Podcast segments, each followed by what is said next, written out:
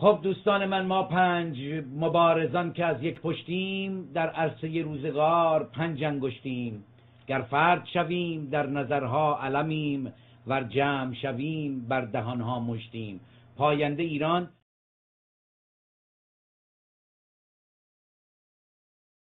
به نام خرد ناخدای بشر خرد رهکشای تو در خیر و شر. خرد ناخداوند هر با خداست. خرد هم خداوند و هم ناخداست. درود بر شما. خردمندان یاران عزیزان گرامیان و همراهان همه عزیزانی که در یوتیوب در فیسبوک در اینستاگرام و در توییتر و کلاب هاوس در کنار ما هستند. این برنامه رو می‌بینند یا میشنوند اکنون زنده یا از این بعد. خواهند دید و یا خواهند شنید امروز چهارشنبه بیستم دی ماه سال 1402 اشغالی برابر با دهم ژانویه 2024 در خدمتون هستیم با برنامه با عنوان پهلوی ستیزان و پهلوی ستایان و تلاش می‌کنیم که یه مقداری خود این موضوع رو بهش بپردازیم. ببخشید من همزمان چک می‌کنم جای دیگر رو. بهش بپردازیم. در خدمت آقای اسماعیل وفای اقمایی نازنین هستیم. آقای دکتر اللهیار کنگرلو به ما خواهند پیوست و در ساعت دوم برنامه هم آقای خب خوشبختانه کنگرلو هم تشریف بردند و در ساعت دوم برنامه هم آقای دکتر اسماعیل نوری علا به ما خواهند پیوست. مقداری ما تو هماهنگ کردیم موضوع و مهمان ها و اینا رو یه کمی دیر شد و آقای دکتر نوری علا برنامه دیگری داشتن که خب در این حال قبول کردن که به محض اینکه اون برنامه پایان پذیرفت در خدمتشون باشیم. و عرض کردم موضوع پهلوی ستیزان و پهلوی ستایان هست و خب سعی کردیم عزیزانی که چهره های شاخصی هم هستند از جمله خدای کنگرلو که خب از نزدیک با آقای رضا پهلوی کار کردند مجموعه ققنوس رو بنیان گذاشتند. آقای نوری علا همینجور آقای اسماعیل وفای اقمایی نازنین که خب خود ایشون در واقع برنامه ایشون هست رزم و بزم با وفا. من هم امروز دوستان به حال موضوع من رو می‌دونند و امروز من مجری هستم زیاد وارد محتوا نمیشم. هرچند دوستان خودشون می‌دونن یکی از اون کسایی که برچسب پهلوی ستیز رو بهش زدن خود من هستم. سالها این برچسب رو به من زدن اما چند ماه پیش من اومدم گفتم خب من پهلوی ستیزم پسترش رو زدم هشتکش هم زدم. همون کاری که در مورد ارتداد کردم گفتم خب من مرتدم ثم مازا همون کاری که در مورد اسلام ستیزی کردم گفتم اسلام ستیزم. خب حالا بعدش ببینید چه می‌گویید. در صورت من به لحاظ محتوایی وارد بحث نمیشم و شنونده خواهم بود و دوست دارم نگاه مهمانان رو بشنوم. اول یه درودی داشته باشم خدمت آیه وفای ارمایی نازنین. خوش آمدید و برنامه خودتون. و درود بر شما و درود بر دکتر کنگرلوی گرامی که مفتخر کردن که در خدمتشون باشیم و از دانش و سخنانشون استفاده بکنیم. امیدوارم که برنامه مفیدی باشه و ما بتونیم به قول آزاد عزیز آزاد به نظر من پهلوی ستیز نیست نقاده. چون ستیز داستانیه که خلاصه با اندیشه یه مقداری فاصله داره. ولی خب لغت دیگه افتاده. ولی نقد چیزی است که ما با اندیشه فکر می‌کنیم حقمونه نقد بکنیم لغات مثبت و بنابراین داستان ستیز فقط نیست. بله من گفتم از باب واکنش بود. به این لحاظی که هر نقدی می‌خواستیم بکنیم یه برچسب ما می‌زدن. من خودم گفتم اوکی برچسب من. حالا بعدش می‌خوایم ببینید چه می‌کنید. ولی گفتم بازم نمی‌خوام وارد بحث بشم. خوش آمد میگم با یه دکتر کنگلوی گرامی. خوش آمدید. میکروفونتون رو ببخشید. بفرمایید الان. درود بر جناب وفا یحمایی شاعر عزیز ما و خیلی خوشحالم که در این برنامه با شما هستم. خب باعث افتخار ماست. آیه وفا یغمایی نازنین پس من دیگه سعی می‌کنم سخنگو نباشم برنامه رو به خود شما میسپرم. اگر صلاح می‌دونید خود شما یه مقدمه بفرمایید بعد در خدمت های کنگلو باشیم و حالا بعد از ساعت دو ابتدای ساعت دوم برنامه که های نوری علم تشریف بردن بس رو ادامه میدیم. یه سری تر هم شما برای من فرستادید یه سری عکس که اونها رو امین برنامه دوستان میشنوند یه چند تایی هم خود من در کنار اونها قرار دادم که دو هر دو جنبه در واقع دیده بشه. در خدمتتون هستم مقدمه شما رو میشنوید. مایه وفای اقمای نازنین. با درود مجدد به همیانان گرامی و یارانی که در این برنامه هستند. ببینید یکی از نکاتی که من موجب شد به این دوست عزیز آزاد خواهش بکنم که این برنامه رو بذارم و خواهش کردم که دعوت کنند از اندیشه های مختلف کسانی که با پهلوی مخالفن منتقدند و ستیز دارند و کسانی که یه طور دیگه می‌بینن. مثلا من خودم خب من پروسه زندگی مشخصه. من یه موقع پهلوی ستیز بودم. سه سال از 21 سالگی تا 20 سالگی تا 22 سالگی. و بعد دستگیر شدم کتک خوردم زندان افتادم اومدم بیرون درسم خوندم. توی سازمانی بودم که از سال پنجاه و دو تقریبا تا هفتاد دو یعنی 20 سال. توی سازمان سیاسی مجاهدین بعدها مسلح آواره کوه و کمر و همزمانم کار فرنگ ادبی می‌کردم. تا حالا 24 مجموعه من شعر منتشر شده. صدها مقاله 120 تا سرود من ساختم که من جمله دو سه تا سرودهای زمان پهلوی رو من تبدیل کردم به ضد پهلوی. سرود جشن 2500 ساله رو. ولی از سال 68 که من تحقیقاتم شروع کردم ده سالم باز شورای ملی مقاومت بودم. بعد استفاده دادم 84 فکر کردم که باید اندیشید که من کیم دارم چی کار می‌کنم. و نخستین چیزی که بهش فکر کردم اینه که من خودم باید بیام بیرون. یعنی از اینکه من شاعرم نویسندم 20 کتاب منتشر کردم نمی‌دونم سرود ساختم مقاله نوشتم اینا آیا من مفیدم برای این ملت و مملکت یا نه با افکارم؟ اینجاست که من اندیشم کم کم بدونی که من نقاط منفی رو به اصطلاح پنهان بکنم چون بعضی دوستان آقا صد درصد هیچی مطلق نیست.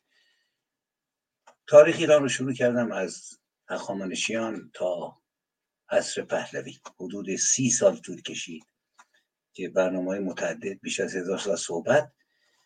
به این که ستیز رو باید کنار گذاشت. ستیز خرد توش نیست اندیشه نیست. خود آدمی که ستیز می‌کنه ولی نقد آدم از خودش میاد بیرون. و نگاه هم عوض شد. یعنی بدون آنکه من پشت به دموکراسی بکنم به لایسیته بکنم به سکولاریسم بکنم به این نتیجه که دوران پهلوی دوران مثبتی بود. از نقاط مختلف و باید اگر ما می‌خواهیم نقدش بکنیم و نخستین مسئله تو ستیز با پهلوی برای من اینه که مقوله سیاسیه. گفتم مقولات متعدد ما داریم. می‌تونیم جامعه شناسانه بررسی بکنیم ستیز رو تاریخی بررسی بکنیم فرهنگی بررسی بکنیم حزبی بررسی بکنیم. ولی مسئله اول اینه که ببینید به چه دلیلی در شرایطی که تو مملکت من سالی میگن 28 بعد گفتن 48 هزار نفر از آلودگی میمیرن یعنی به قتل می‌رسن. هزاران کارگر سر کار میمیرن. بچه بلوچ شیر سگ می‌خوره. و بچه کرد توی پیت با پیت مدرسه میره. یعنی با پیت مدرسه وارش ساختن. دور حرم رضا هزاران هزار خواهر و کس و کار ما سیغه رو هستن. خب من دوره پهلوی زندگی کردم. 27 سال 25 سال. هم دانشگاهش دیدم هم زندانش دیدم هم ساواکش دیدم. به این نتیجه که باید نگاه دیگه ای داشت و همین امروز فکر می‌کردم. من سه سال فعالیت کردم ببینید می‌خواد نقد بکنم و دستگیر شدم زندان رفتم کتک خوردم بعدم سه تا دادگاه نه سال هفت سال دو سال. ولی منو نکشتن. در حالی که متحد خرید اسلحه گروه ما جلو رفته بود گروه ولعصر و مجاهدین وکیل به ما دادن. و من از زندان سالم اومدم بیرون درسمو خوندم و ادامه دادم. تحصیلاتمو کار گرفتم. تا زمان چیز. ببخشید من این خاموش کنم چیز رو.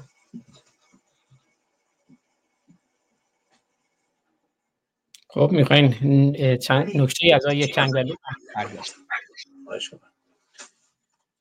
آره، ببینید من کوتاه بکنم. ببینید زمان خمینی برادر 20 ساله من یکی از هزاران هزار کسانی که کشتن شاگرد اول رشته ریاضی مدرسه رسولیان قهرمان کنفو کمربند سیاه رو فقط به جرم اینکه هوادار مجاهدین جلوی پدر و مادر من جلوی حرم به دار کشیدن جسدش رو بستن روز هفت تیرش یک به عقب ماشین اینو میگم چون من می‌شناسم. صدها نفر می‌شناسم اینجوری.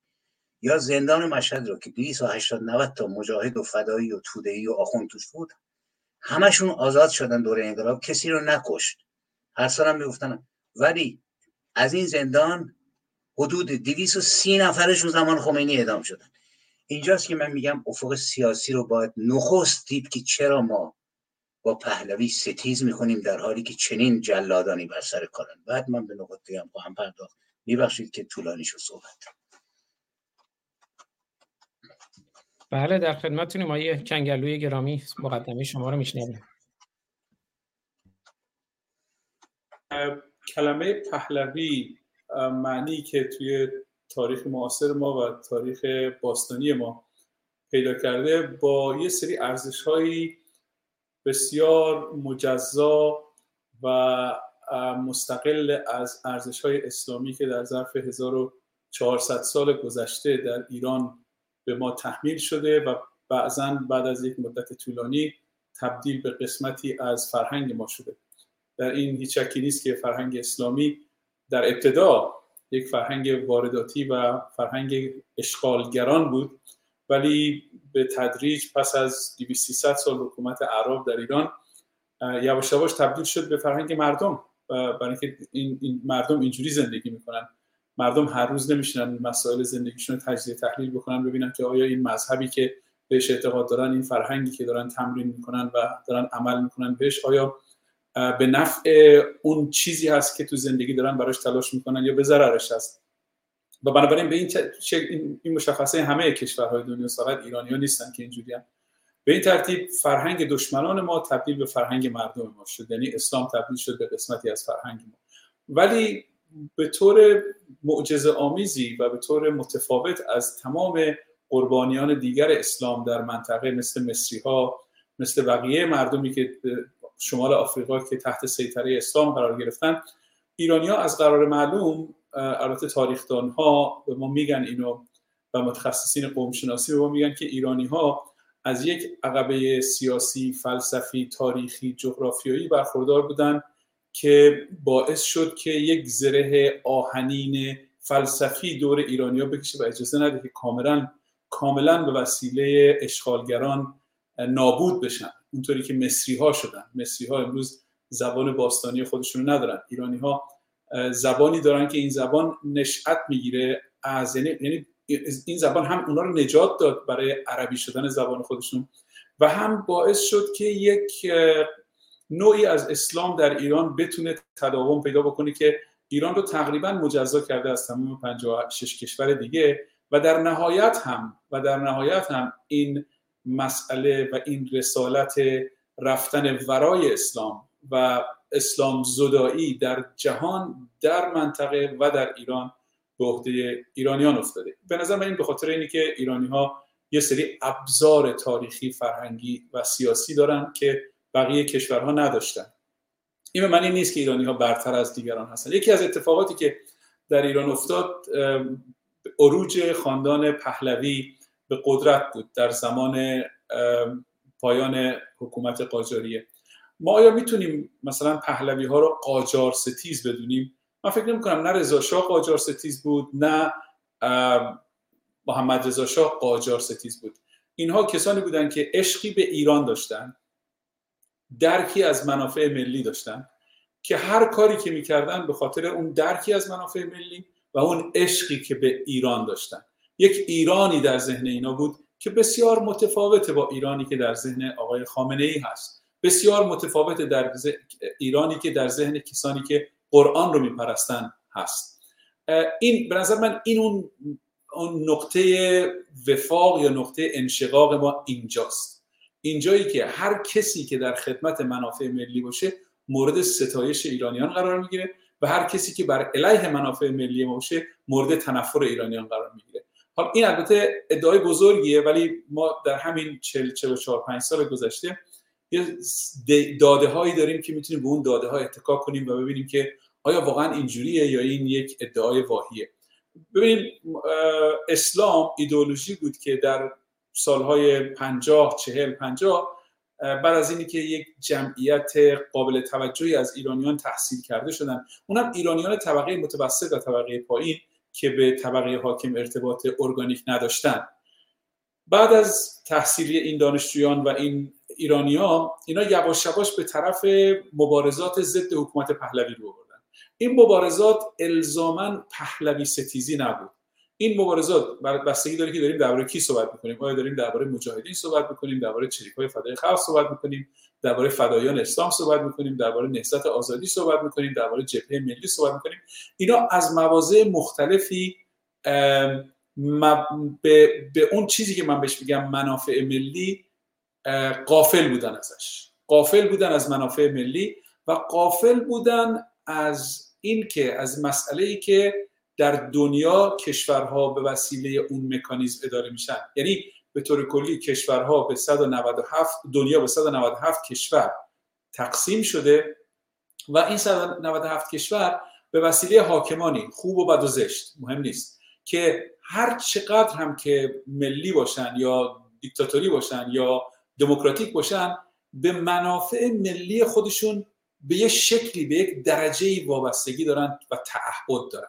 شما از محمد بن سلمان که یک دیکتاتور بگیرید تا رئیس جمهور فرانسه امانوئل مکرون که یک سمبل دموکراسیه.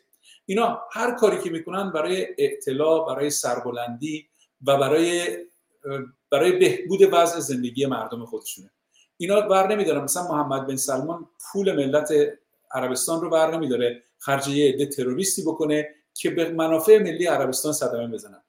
یا امانوئل مکرون یا رئیس جمهور آمریکا یا یا حتی حتی مثلا رئیس جمهور کشورهای دیکتاتوری مثل روسیه و چین. اینا همه به درجات مختلف به اون چیزی که ما میگیم منافع ملی تعلق خاطر دارن. حالا در دنیا یه حکومتی به وجود اومده به نام جمهوری اسلامی که این حکومت نه اینکه این اتهام من باشه بلکه علنا با افتخار میگن با به منافع ملی اعتقاد نداریم. خمینی در ابتدای انقلاب گفت که ما ما آدم های ملی نمی‌خوایم. نسبت داشت به نسبت به شاپور بختیار صحبت می‌کرد. آن مردکی که می‌گوید اول من ایرانیم دوم نمی‌دونم چی هستم سوم مسلمان هستم من به اونا به درد ما نمی‌خورم. ما کسانی می‌خوایم که فقط به درد اسلام بخورن و تعهد به اسلام داشته باشن. حالا شما از خودتون بپرسین که رابطه اسلام با منافع ملی ما چیه؟ رابطه هیچ رابطه بین اسلام و منافع ملی وجود داره اگر رابطه ای وجود داشته باشه به نظر من اسلام بر علیه منافع ملی ما حرکت می‌کنه. چرا؟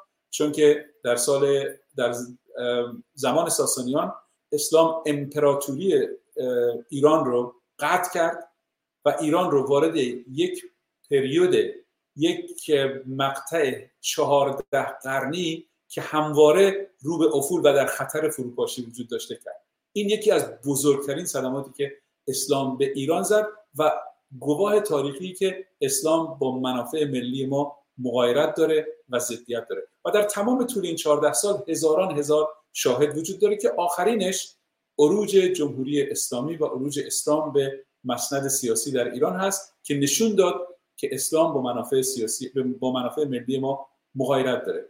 آنچه که معجزه خاندان پهلوی این بود که خودشونو آبروی خودشون رو زندگی خودشون رو سلامت خودشون رو و رفاه خودشون رو وقف منافع ملی کرده بودن.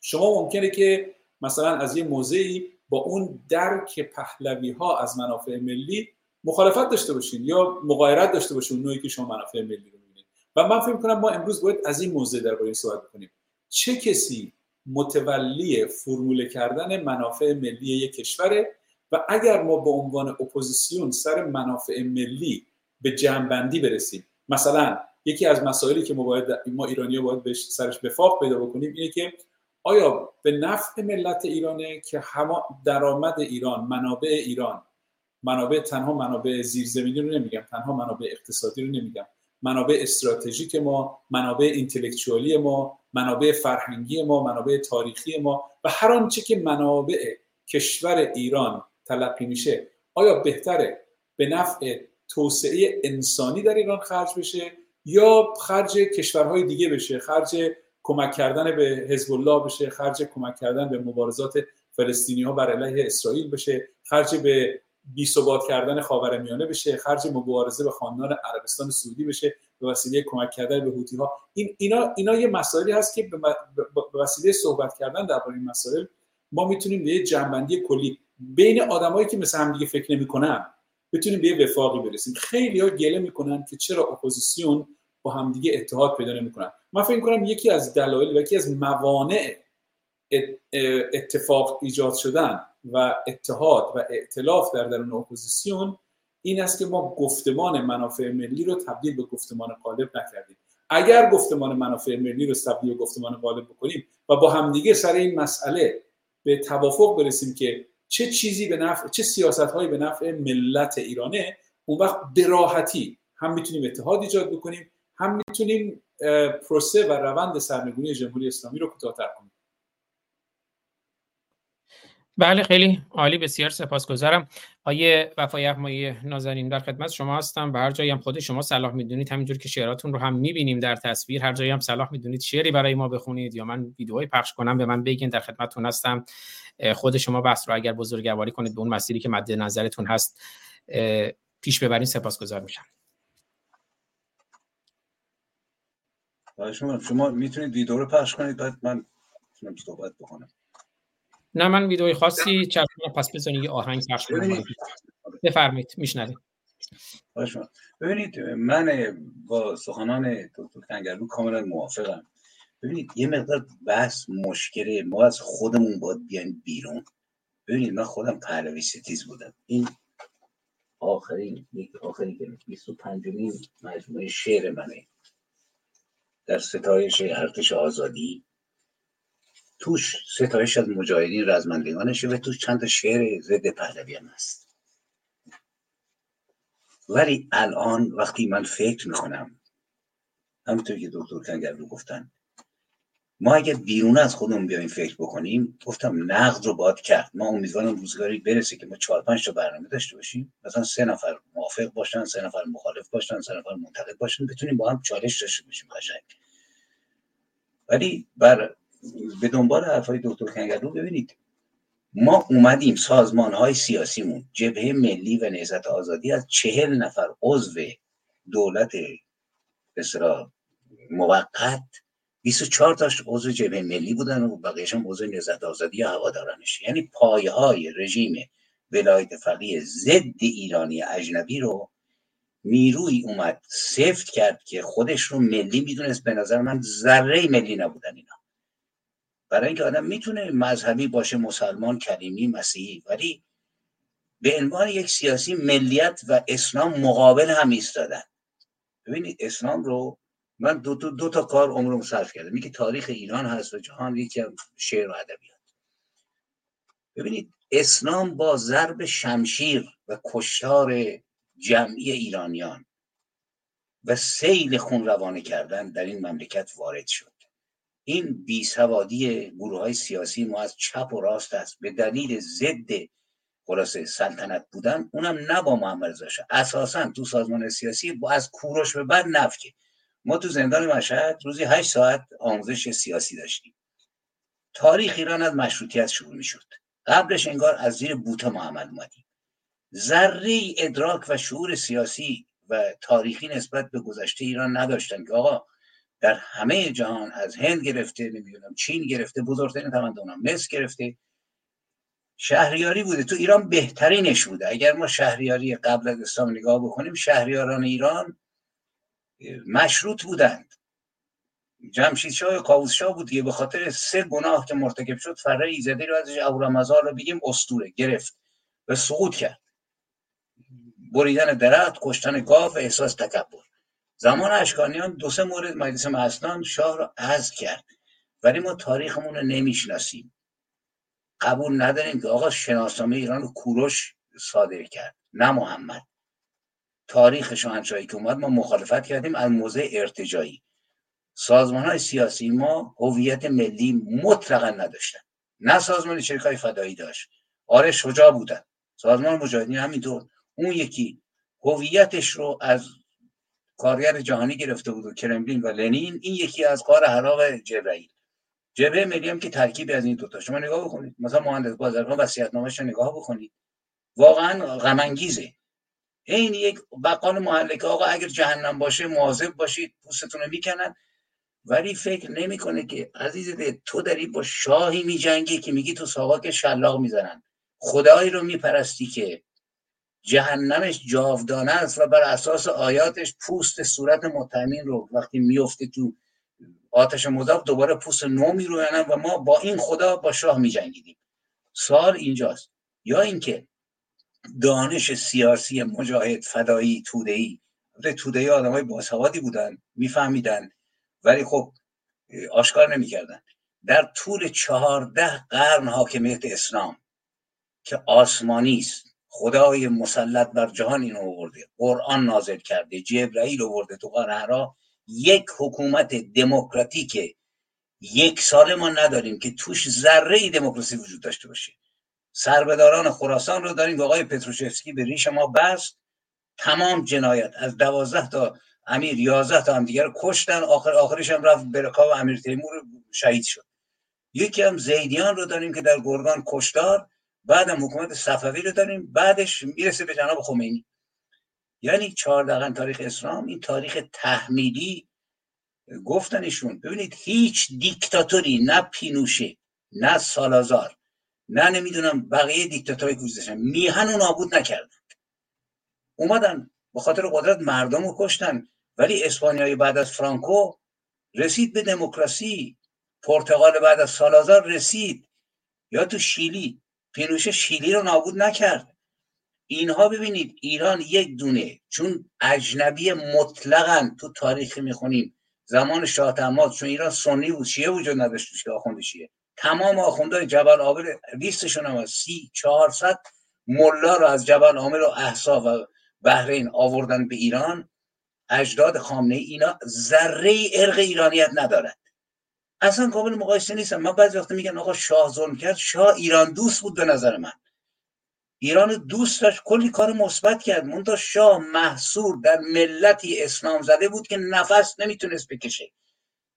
یعنی اگر شاه تو مردم انگلستان حکومت می‌کرد 15 خرداد پوست آخونده رو می‌کرد. میبست فقط دیوار میبست به رگبار هیچ اتفاقی نمیافتاد. خیلی این کار کردن تو کشورها. ولی شاه اگر چهار تا آخونده میکش ملت میشورید. برای اینکه خرد ایرانی من اینو به خودم رو دارم مثال می‌زنم. من زندگی کردم با این مردم. دانشکده که گذروندم اول خلبانی ارتش بودم پدرم مورد من بیرون رفتم دانشکده الهیات. ببینید خرد مردم دست محمد رضا نبود. محمد رضا حاکم بر حاکم واقعی بر ایران نبود. آخوندها حاکم بودن. میلانی حاکم بود. طالقانی حاکم بود. بروجردی حاکم بود. شما نگاه بکنید. تو 28 مرداد. سوال اینه چرا اولش تا کاشانی کنار مصدق بود؟ ملت اومدن بیرون. ولی 28 مرداد چرا کسی نیومد؟ چون کاشانی جدا شد نیروی اصلی رو کاشانی داشت. نیروی مردمی رو که میومدن تو خیابون. اینا رو ما نمی‌دونیم. و تو این کادره که چون قالبی پذیرفتیم یعنی با دانش سیاسی به نقد نمی‌پردازیم که پهلوی مثلا 15 خرداد علیه ارتجاع خمینی و سرکوب کردیم آخوند آشغال و گفت آقا چرا زمین رو تقسیم کردی؟ چرا زن آباد رأی بدن؟ یعنی کاملا ارتجاعی. تمام گروه های سیاسی ما حمایت کردن از جنبش موزه خوردن در حالی جنبش موزه خوردن ارتجاعی بود هنوزم نقد نمی‌کنن. یا مثلا مسجد من یادم دیگه این بهلول که زمان رضا شاه تو مسجد گوهر شد خلاصه یه عده کشته شدن اینا به عنوان یه رجل مطرح می‌شد. یه آدم مرتجع عقب مونده. یعنی آخوند ببینید من با سراب اجنبی کامل اگه ایران این کار نمی‌کرد. من یک مثال می‌زنم صحبتمو تموم می‌کنم. تو کتاب خاطرات نرودا یه بخشی داره قدرت شعر. میگه من داشتم فرار می‌کردم. کودتا شده بود از با راهنما از وسط جنگل محاصرمون کردن و ما رو بردن توی قصر. این قصر مال یکی از سرهنگان کودتا چی بود؟ من گفتم کرکم کند. از موقعی وارد شدم سرهنگ اومد گفت که برو حمام و لباسات عوض کن. اومدن میز شام چید و شراب و اینا ما خوردیم. گفت فکر می‌کنیم با تو چیکار می‌کنم؟ در گفتم حتما منم میدوستی که اعدام می‌کنم گفت که نه اینقدر ابله نیستم. تو صدای مردم شیلی هستی. خاک و سنگ شیلی تو رو می‌شناسن. گفته بود درختها رو قطع بکنن. و با حفاظت نرودار رو فراری داد. این تفاوت یه دیکتاتور فهمیده است. یه سرهنگ ارتشی که می‌فهمه با آخوندی که صدها افسر ایرانی رو که یک ذره گناه نکردن بعد به جوخه اعدام و ماها یک دونه ما اعتراض نکردیم. صبحانه رو داشتیم میخوردیم بعدم نوبت خودمون شد. یعنی داستان دردناکتر از این چیزاست. من مشکل ندارم آقای نقد بکنید این اشکالو. ولی باید اینا رو دید یکی هم من بارها گفتم. گفتم من به عنوان یک شاعر اگر بنشینم تو نقطه محمد رضا نگاه هم نگاه شاعرانه نخواهد بود. برای اینکه تضادهایی که اون داره سر کار من جمله. زمان رضا شاه. بدون تعارف جنبش هایی که ما به عنوان قهرمان ملی می‌شناسیم 90 درصدشون وابسته به استالین و کاگبه بودن دیگه. شوخی نداریم که از جنبش سوسیالیستی گیلانی که می‌خواد جدا بکنه تا جنبش قاضی محمد تا جنبش نمی‌دونم آقای پیشوری بعدا و بقیه شیخ از اینا ولی اینا بیشترشون قهرمان ماست چون کشته شدن. چون سرش رو یکی بریده چون یکی گله خورده. بعد بعدش هم رضا شاه اصلا نکشکه مثلا گله رو تو حمله کردهای کوچان کشته شد و میرزا خوشخان یکی دیگه. ولی ما تو نقطه اون قرار نمی‌گیریم که یک کسی که تو نقطه مرکزی باید دولت واحد ملت واحد رو رهبری بکنه. باید یه ملتی رو که 15 بار نمی‌دونم 14 بار مجلسش منحل شده زمان احمد شاه 92 درصد بی سوادن همه تراخمی همه مریض. اولین شناسنامه زمان رضا به اسم فاطمه ایرانی منتشر شد. هیچ ما نداشتیم. و اینا رو ما نمی‌بینیم. من میشینم جای محمد رضا شاه. من میشینم جای رضا شاه. و شروع می‌کنم به نقد کردن. در حالی که من تو نقطه اون نیستم باید برای نقد درست قرار گرفت در نقطه ای که اون تضادهای شاه چیست. خنده داره. مثلا ما نادرشاه رو نقد نمی کنیم ما. شاه عباس رو که مثلا هر سال زنهای زیبا رو می‌گفت بیارن تو بازار اصفهان رو انتخاب می‌کرد انتخاب می‌کرد می‌برد تو حرم اونا رو که می‌خواست رد کنه باید دوباره طلا می‌داد به شوهراشون نقد نمی کنیم یا غیر شاه چسبیدیم. یعنی به نظر من به عنوان پهلوی ستانه ولی احترام به پهلوی گذاشتن پهلوی دوست به نظر من خطاب به پهلوی ستیزان میگم دوستان عزیز من حاضرم ساعتها بسان درخشان ترین دوره تاریخ بعد از اسلام دوران پهلوی بود. اینو کسی میگه که من یه دندون شکست هنوز دارم تو زبونم از ضربه تو ساقه خوردم. ولی من سهم خودم می‌بینم که سرف سرویس آتیش زدم. گارد دانشگاه رو با دوستان منفجر کردیم. صدها جلد کتاب این مردک آفتاب به دست رو پخش کردیم که وقتی من پریشب کتاب تحریر وسیله رو میخوندم در مورد اینکه اگر یک نفری به گوسفندی تجاوز بکنه این گوسفند گوشتش حلالی آره می رهبر انقلاب ما بود. ما بردیم جز محمد شاه. و بعد نمی‌رسیم به نقطه سیاسی که چه کسی داره ما رو می‌کشه این میهن و ویران می‌کنه. دیکتاتور آدم می‌کشه. ولی این سر رودها رو بریده سر زاینده رود رو بریدن سر جنگل گیلان رو بریدن سر درچه رضایه رو بریدن. اصفهان تا سال 1408 میگن بالکل از با تخلیه بشه به دلیل ترک خوردن. این نکاتی که یک خروار واقعا حرف از تو زمینه. ما امیدوارم ادامه پیدا کنه. ما بتونیم چند نفر جمع شیم که پهلوی ستیزان بیان. ما باشون صحبت بکنیم. آقا جان شما اگه سالمید بذارید صحبت کنیم. اگر داستان چیز دیگه چون بزرگترین پهلوی ستیز به معنی واقعیش خمینی بود. الان هم بزرگترین پهلوی ستیز خامنه ای است و تمام امام جمعه هایی که در سراسر ایران دارن پهلوی ستیزی می‌کنن. اونجا پهلوی ستیزی برد نداره. 96 یا 86 یک کتاب در مورد رضا منتشر شده که دو تاش ضد رضا تو ایران. حتی زیبا کلام تو صحبتاش تقدیر می‌کنه. نوریزاد رفته تقدیر می‌کنه.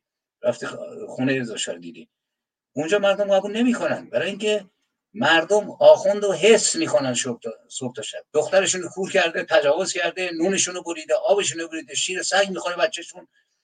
ولی تو خارج بازار پهلوی ستیزی شدیدا رونق داره. چون من زندگی خیلی کوچکی دارم ولی صبح که از خونه میرم بیرون یه دونه نون می‌تونم بخرم بخورم دیگه. بالاخره پلیس فرانسه از من حمایت می‌کنه. ممکنه بکشن ولی کمه. اینه که باید توجه کرد و من پیشنهادم اینه که دعوت بکنیم بیان واقعا ما این بحث رو باز کنیم چون یکی از عوامل اصلی تفرقه تو خارج کشور همین مسئله است. مسئله که از زمان خود پهلوی وجود داشت احزاب مختلف. الان که همه ببینید من اینو بگم و تموم بکنم زمان پهلوی همه گروه های سیاسی فدایی مجاهد تودهی جبهی نهزتی ضد پهلوی متحد بودن. در حالی که اون پهلوی هرگز مردم کش نبود. یعنی هیچ ما به کشتار جمعی تو انقلاب توی من هم نیست شهرگر بودم هم چهارشنبه سیاه خراسان. می‌خوای حکومت سرنگون بکنی؟ خب از خودش دفاع می‌کنه. شوخی نداریم که. ولی این رژیم روزمره در مردم کشی می‌کنه. سه بار به صورت بزرگ چرا ما متحد نمیشیم؟ چرا علیه اون این همه اتحاد داشتیم ولی علیه این اومده ما خارج؟ هزار فرقه ایم و من بعد از چهل و پنج سال اگر رسیدم به این که باید از فلان شاهزاده حمایت کرد به این دلیله هیچ افقی نمی‌بینم. این تفرقه روز پارسال زندیات سیروس آموزگار فوت کرد. آقای احمد احرار که انسان ارزشمندی بود چند قبل آقای باقر مومنی که جزو نیروهای چپ بود تموم شد. زمان داره میگذره. تا کی ما صبر کنیم؟ تا کی می‌تونیم متحد بشیم؟ من به معنی شاعر یه موزگیری سیاسی می‌خوام که بتونم مفید باشم برای مردم می‌تونم چهل تا کتاب شعر دیگه منتشر کنم. ولی دردی دوا نمی‌کنه. این اندکی از بسیاره بقیهشو می‌ذارم در آینده بتونیم. بله بسیار. سپاسگزارم. اگر موافق باشین یه آهنگ کوتاه بشنویم با عنوان به نام ایرانم از وحید سایلنت و بعد برگردیم خدمت های دکتر کنگرلوی نازنین برای ادامه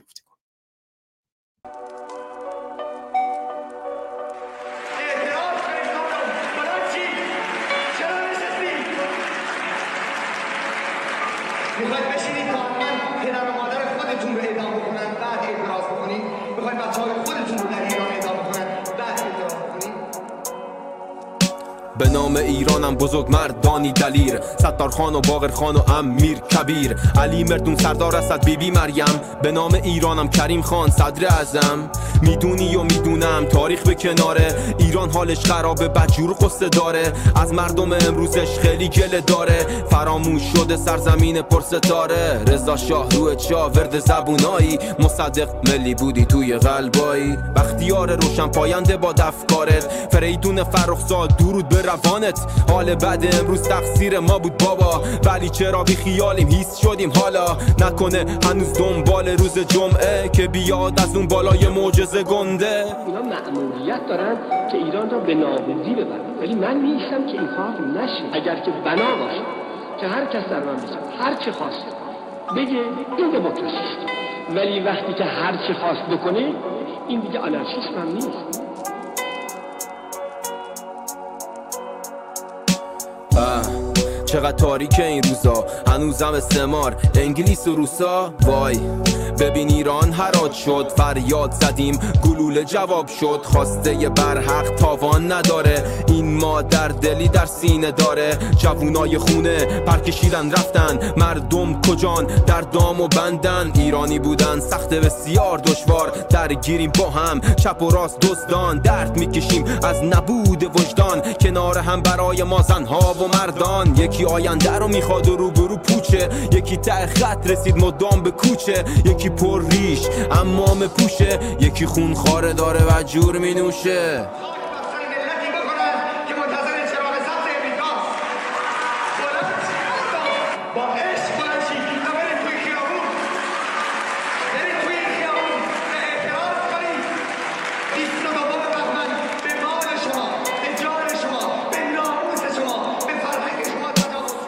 که می‌کنه از ریش و پشم و امامه دشمن مردم توی خاک ایرانه. آزادی ممنوع یه جورایی حرامه. جرأت طبیعی خشم توی صدامه. بیماری ولی یه روز حقیقت رو می‌بینی. شرمنده یه تمامی یه گوشه ای میشینی. خون ریختن در قوانین باورت. گوش به فرمان آقایی واسه قتل مادرت. دل نداری یه ذره موجود بیخرد. روبروی مردمی یه فرهنگ با طرف. خشم مردم مثل آتیش زیر خاکستر. گور می‌گیره آخر واسه آزادی کشور. کشور خاورمیانه بی ثبات عاملشن ایران. مردم بیدار اتحاد و ایمان. مقصا کنار هم هدفای کیان؟ هر فرد بابکه پی فردوسیان.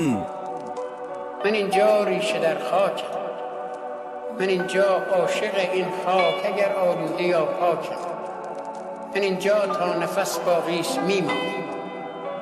من از اینجا چه می‌خواهم نمی‌دانم.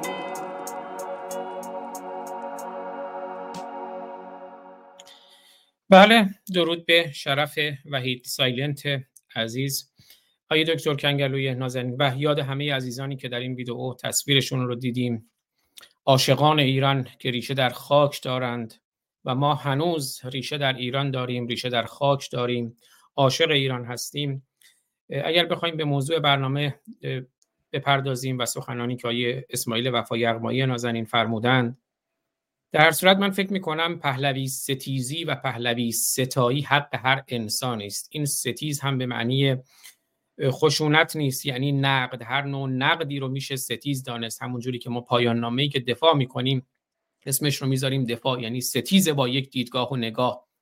خود شما هم دانشگاهی هستید هم در تمام این سالهای دکتر کنگرلو اپوزیسیون رو در درون اپوزیسیون بودید با اونها در ارتباط بودید. با شخص آقای شاهزاده رضا پهلوی همکاری کردیم مجموعه ققنوس رو بنیان گذاشتیم در هر صورت این رصدی که شما داشتید من فکر می‌کنم اگر نقدهایی هم باشه به دو دلیل یکی به خاطر اون شرایطی که درش هستیم و یک سری بیعملی ها یا عمل های اشتباه و یک سری هم این که یک چرخش نخبگانی بسیاری نمی‌خوان شکل بگیره, بگیره و باز هم می‌خوان یه چرخه استبداد تکرار بشه یا روحیه استبدادی دارن. مسئله ما همون مسئله تاریخی است مسئله استبداد و آزادی که اون شعری که هست می که میگه در جنگ است ناخدای استبداد با خدای آزادی. شعر کی؟ حالا یه وفا یغمای نازنین کمک کنند چه به من این شعر شما بفرمایید که میگه در جنگ است ناخدای استبداد با خدای آزادی.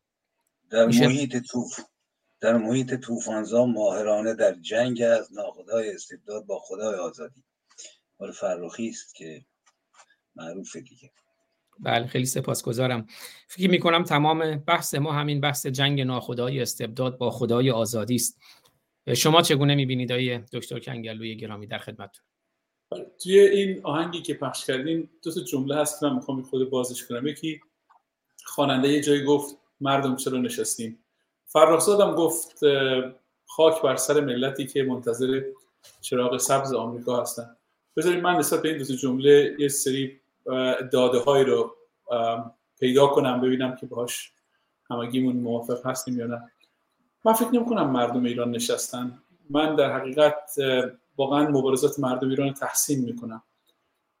چارده همونطوری که هم گفتیم چارده قرنه که اسلام بر ایران داره حکومت می‌کنه. و اشکال مختلف حکومت کرده. در دو قرن اول با خونریزی وحشتناک با حمام خون را انداختن و از کشته پشت ساختن بر ایران حکومت کردن. بعد در قرنهای بعدی در قرن سوم و چهارم و پنجم از نقاط مختلف ایران شورش های مبارزان بلند شدن و یکی, یکی مبارزه کردن با حکومت و در نهایت به صفویه رسیدیم که صفویه هم با اتکا به یک نوع اسلام با یک خانشی از اسلام با یک روایتی از اسلام و از اون موفقیت ها و شکست هایی رو که داشت حاصل کرد. آنچه که خاندان پهلوی رو در ظرف 1400 سال گذشته مجزا می‌کنه از بقیه اینی که با اتکاب اسلام سعی نکردن که تمامیت ارزی ما رو و منافع ملی ما رو حفظ بکنن.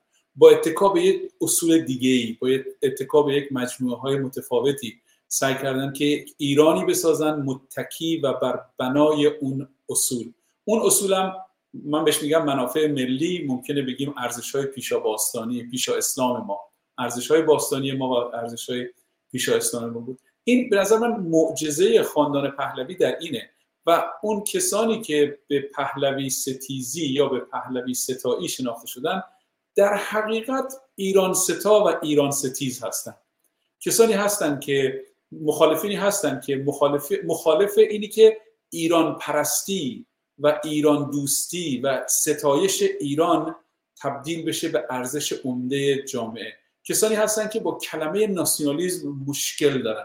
تا میگیم ناسیونالیزم تا میگیم میهن پرستی تا میگیم ایران دوستی بلا فاصله میگن هیتلر بلا فاصله به جنبش های اولتراناسیونالیستی اروپا اشاره می‌کنن بلا فاصله به فاشیسم ارجاع می‌کنن. در صورتی که ناسیونالیزمی که ایران ستایی ایران پرستی که ما داریم دربارش صحبت می‌کنیم و در زمان پهلوی ها نشون داد که اگر ایران پرستی و ایران ستایی مبنای اداره جامعه بشه جامعه به دستاوردهای شگرفی نائل میاد. دستاوردهایی که در 50 سال حکومت پهلوی واقعا 1400 سال قبلش ما همچین دستاوردهایی نداشتیم. دستاوردی که ایرانی که تقریبا تبدیل شده بود به حکومت ملوک و توایفی ایران رو واقعا جمعش کرد. این مرزهایی که امروز مرزهای ملی ما شناخته میشه بلافاصله با اتکا به نیروهای وطن پرست نیروهای ایران ستا و نیروهای ایران دوست و با کسانی که ناسیونالیزم ایرانی در درون دلشون هست اینا تونستن موفقیت های 16 ساله زمان رضا کبیر و موفقیت های 38 ساله زمان محمد رضا شاه پهلوی رو به دست بیارن. بنابراین واقعا داستان بحث ما داستان پهلوی ستایی و پهلوی ستیزی نیست. داستان ایران ستایی و ایران ستیزیه. آیا ما باید وارد این گفتمان بدون خجالت بشیم که آیا مجاهدین خلق ایران ستا بودن یا ایران ستیز بودن؟ یه دی دلشون می‌خواد بگن اینا نه نه اینا اینا ایران دوست داشتن ولی پهلوی ستیز بودن. من می‌خوام بگم که ادعای من اینه که اینا ایران ستیز بودن. سازمان چریکای فدایی خلق ایران ستیز بود. پهلوی ستیز نبود. حتی جبهه ملی ایران ستیز بود. ایران س...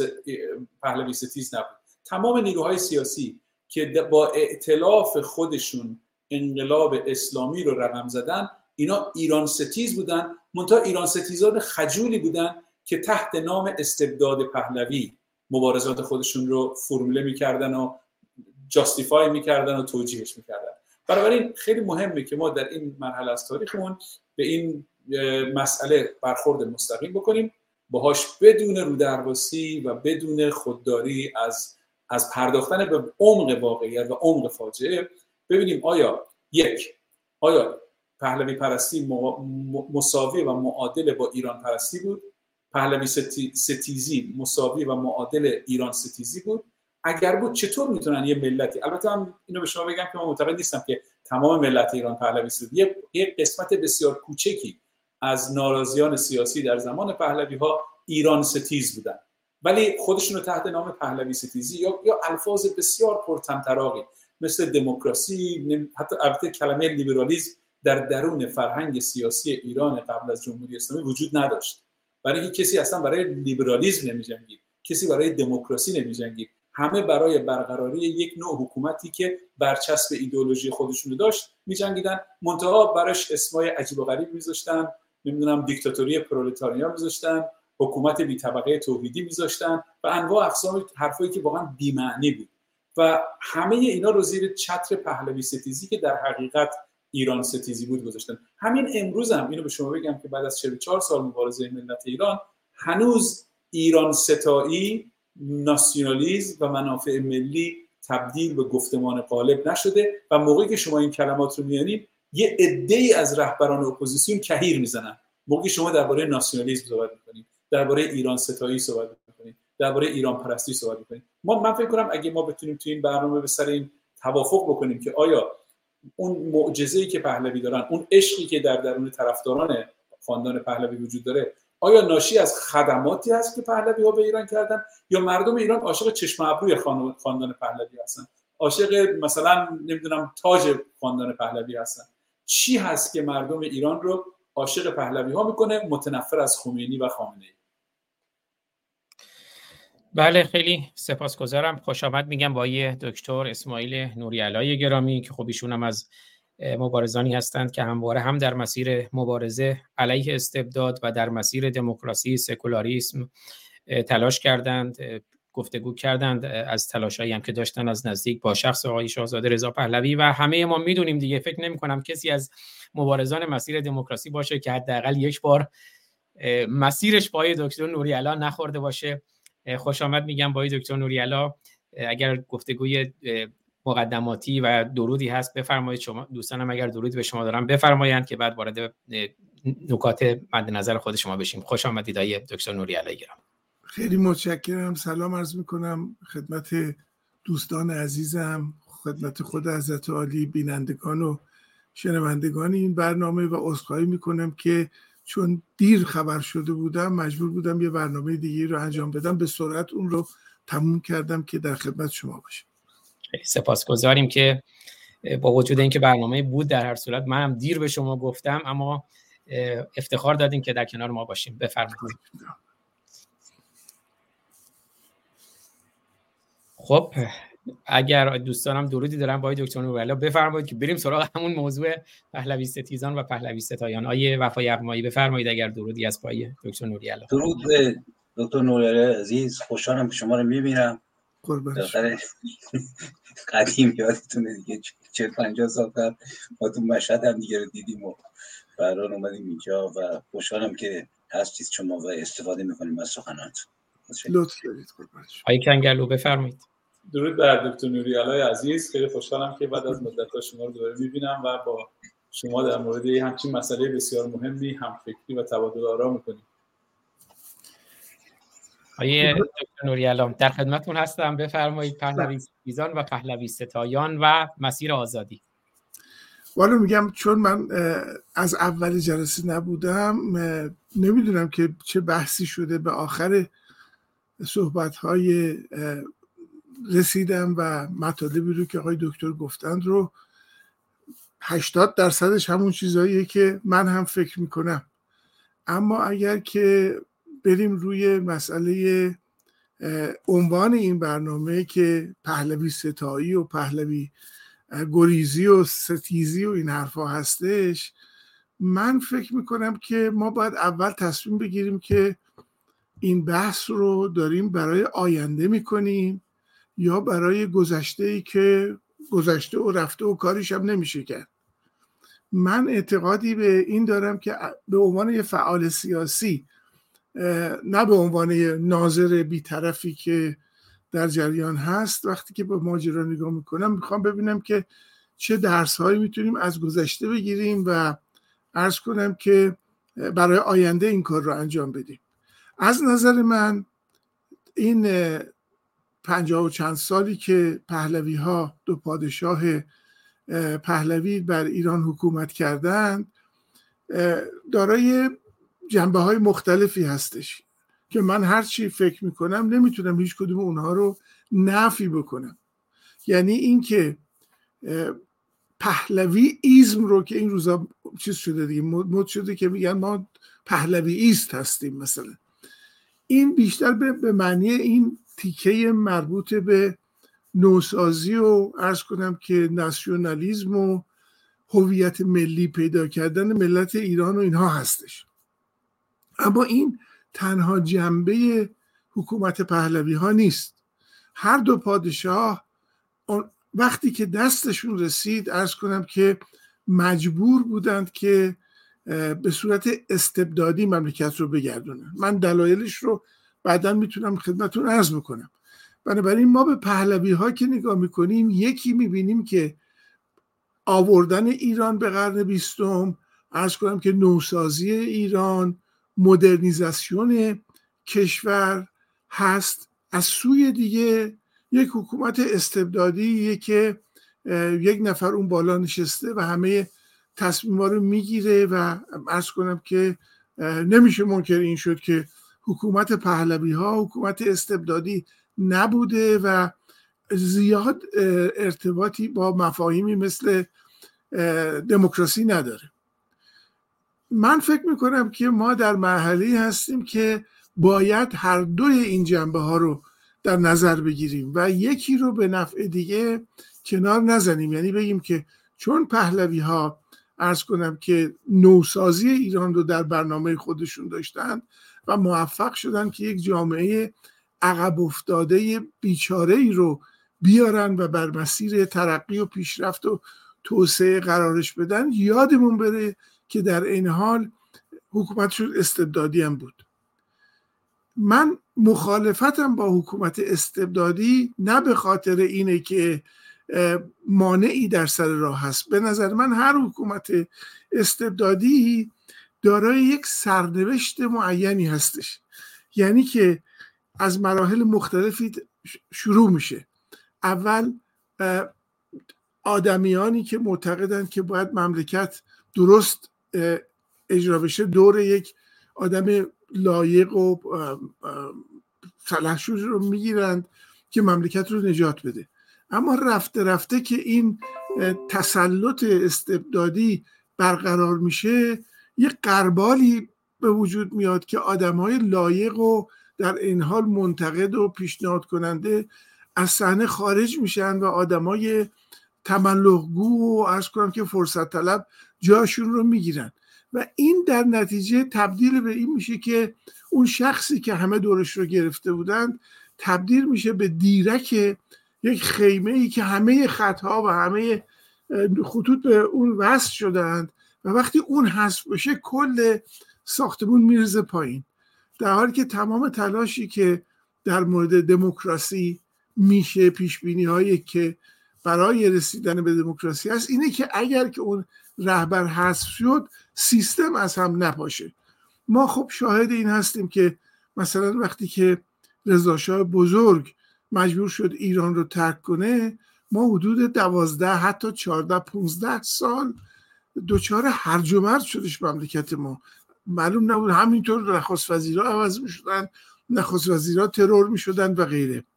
و یک بار دیگه در سال 57 وقتی که محمد رضا شاه ایران رو ترک کرد به کل همه چی از هم پاشید. این به خاطر چی بود؟ به خاطر این بودش که سیستمی برقرار من یادمه که یک روز در سازمان برنامه که من کارمندش بودم کار می‌کردیم جلسه بود در حضور آقای امیر عباس هویدا نخست وزیر. و یکی از حضار داشت صحبت می‌کرد و گفت شخص اول مملکت مثلا چنین حرفی رو زده است. آقای هویدا با اعتراض گفتش آقا اینقدر نگید شخص اول مملکت. این مملکت شخص دومی نداره که شما میگید شخص اول. خب به نظر من تو این حرف تمام اون جریانی که در مملکت ما غالب بود و می‌رفت به طرف یک چنین ازمهلالی هویدا بود. مملکتی که توی شخص دوم وجود نداشته باشه مملکتی است که می‌رود به سوی تلاشی. در نتیجه من فکر می‌کنم که ما باید از جنبه های درست حکومت پهلوی ها در ایران درس بگیریم استفاده بکنیم و در عین حال همون چیزی رو که خود شاهزاده رضا پهلوی همواره در سخنان خودش میگه. جلوگیری از باز تولید استبداد. خب، به این جمله توجه بکنید باز تولید استبداد. یعنی استبداد وجود داشته. ما باید کاری بکنیم که جلوی باز تولیدش رو بگیریم. این به نظر من درسی است که ما می‌توانیم از دوران شکوفنده و شکوفان حکومت پهلوی ها در مملکت خودمون بگیریم به نفع آینده کشورمون. و ببینیم که چگونه می شود هم اون جنبه نوسازی و توسعه رو و ناسیونالیزمی رو که ارز کنم که دکتر می‌گفتند رو حفظ بکنیم و از سوی دیگه نگذاریم که همه چیز به یک استبداد دیگه ختم بشه. بله خیلی سپاسگزارم از شما. برمیگردیم خدمت. اگر اشتباه نکنم دیگه به همون ترتیب های وفا یغمایی نازنین. آیه وفا یغمایی در خدمتتونم. خیلی سپاسگزارم از آیه دکتر نوری گرامی. ببینید با درود مجدد به همه دوستان گرامی و خوش آمد به جناب نوریالا. ببینید من اینو قبول دارم ولی من فکر کنم شرایط ایران رو باید یه مقدار پیچیده تر از این چیزا باید دقت بیشتری کرد.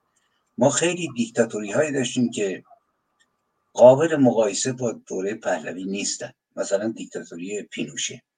دیکتاتوری سالازار دیکتاتوری فرانکو در اسپانیا که وقتی کتاب مثلا جنگ های داخلی اسپانیا رو ما می‌خونیم مال تامس نزدیک نیم میلیون نفر کشته شدن یا تیرباران ها اعدام زنان تجاوز به زنان زنان مخالف زنان چپ.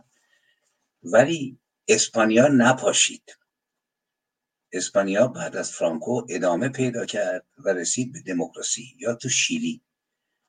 تو ایران ما پاشیدن حکومت پهلوی بازگشت ما به قرن هفتم میلادی بود. یعنی من واقعا وقتی نگاه می‌کنم فکر می‌کنم شطرنج رو باید همه مهرها شدید وجود اسلام توی مملکت اگر مثلا ما اسلام وجود نداشت ببینید این مملکت آلوده به سم این ایدئولوژی بسیار خطرناک اجنبی نبود؟ حتی اگر شاهی سقوط می‌کرد مملکت نمیپاشید چنانکه در دوره مثلا اشکانیان دو بار سه بار شاه اعدام شد تا جایی که من یادمه. مجلس من گفتم آقا شاه اشتباه کرده. یا مثلا فرادک پدر خودش رو کشت و تخت سلطنت نشست. مملکت نپاشید.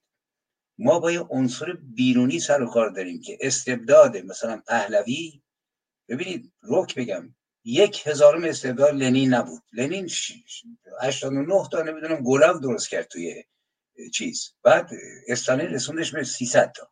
هزار نفر. اولین روزنامه‌ای که بسته شد روزنامه ماکسیم گورکی بود که انتقاد کرده تو خاطرات کازانزاکیس وقتی می‌خونیم رفته گورکی رو ببینه میگه در رو بست دو تا در رو. برای اینکه میترسید. گفت آقا چیزی عوض نشده. که شیش ماه بعد از انقلاب اکتبر. یعنی استبداد استالینی لنینی ماوستون کره شمالی و خیلی کشورهای دیگه. وحشتناک قابل مقایسه با محمد نیست ولی پاشیدگی یه عنصر خارجی است که ما ملتی بودیم بیهویت ده شب شعر انستو گوته رو من آنالیز کردم در ده دوازده برنامه. شما نگاه بکنید ملتی که بزرگترین نویسنده زنش همسر جلال آل احمد سیمین دانشور. میاد با نون و القلم و مایسترون شروع می‌کنه و آقای باقر مومنی که یادش گرامی بود همین چندی قبل فوت کرد همون سوره رو می‌خونه که من توی پویا بسرا مؤسسه پویا یه بار چهار پنج سال دیدمش گفتم جناب مومنی شما درباره سانسور صحبت کردید درست هم صحبت کردید گفتید آقا جمله بز از پرچین پرید رو سانسور می‌کردن یا پلیس رو سانسور می‌کردن سانسور چیز بدی. ولی تو ویکیپدیا که من نگاه می‌کنم شما حدود از سال 40 تا 50 سی 40 تا کتاب ترجمه و چاپ کردید که نیمیش مال نویسندگان کمونیست سانسور نکرد جوابی نداشت بده. بعد گفتم شما من دانشجو الهیات بودم و قرآن رو چندین بار خوندم. نون و القلم و ما یسترون احترام به نویسنده نیست که ما همی برداشتیم جلال آل احمد. اینو نوشته. در میگه فرشتگان عذاب دارن می نویسن گناهان شما رو. پوستتون رو جهنم من می‌کنم.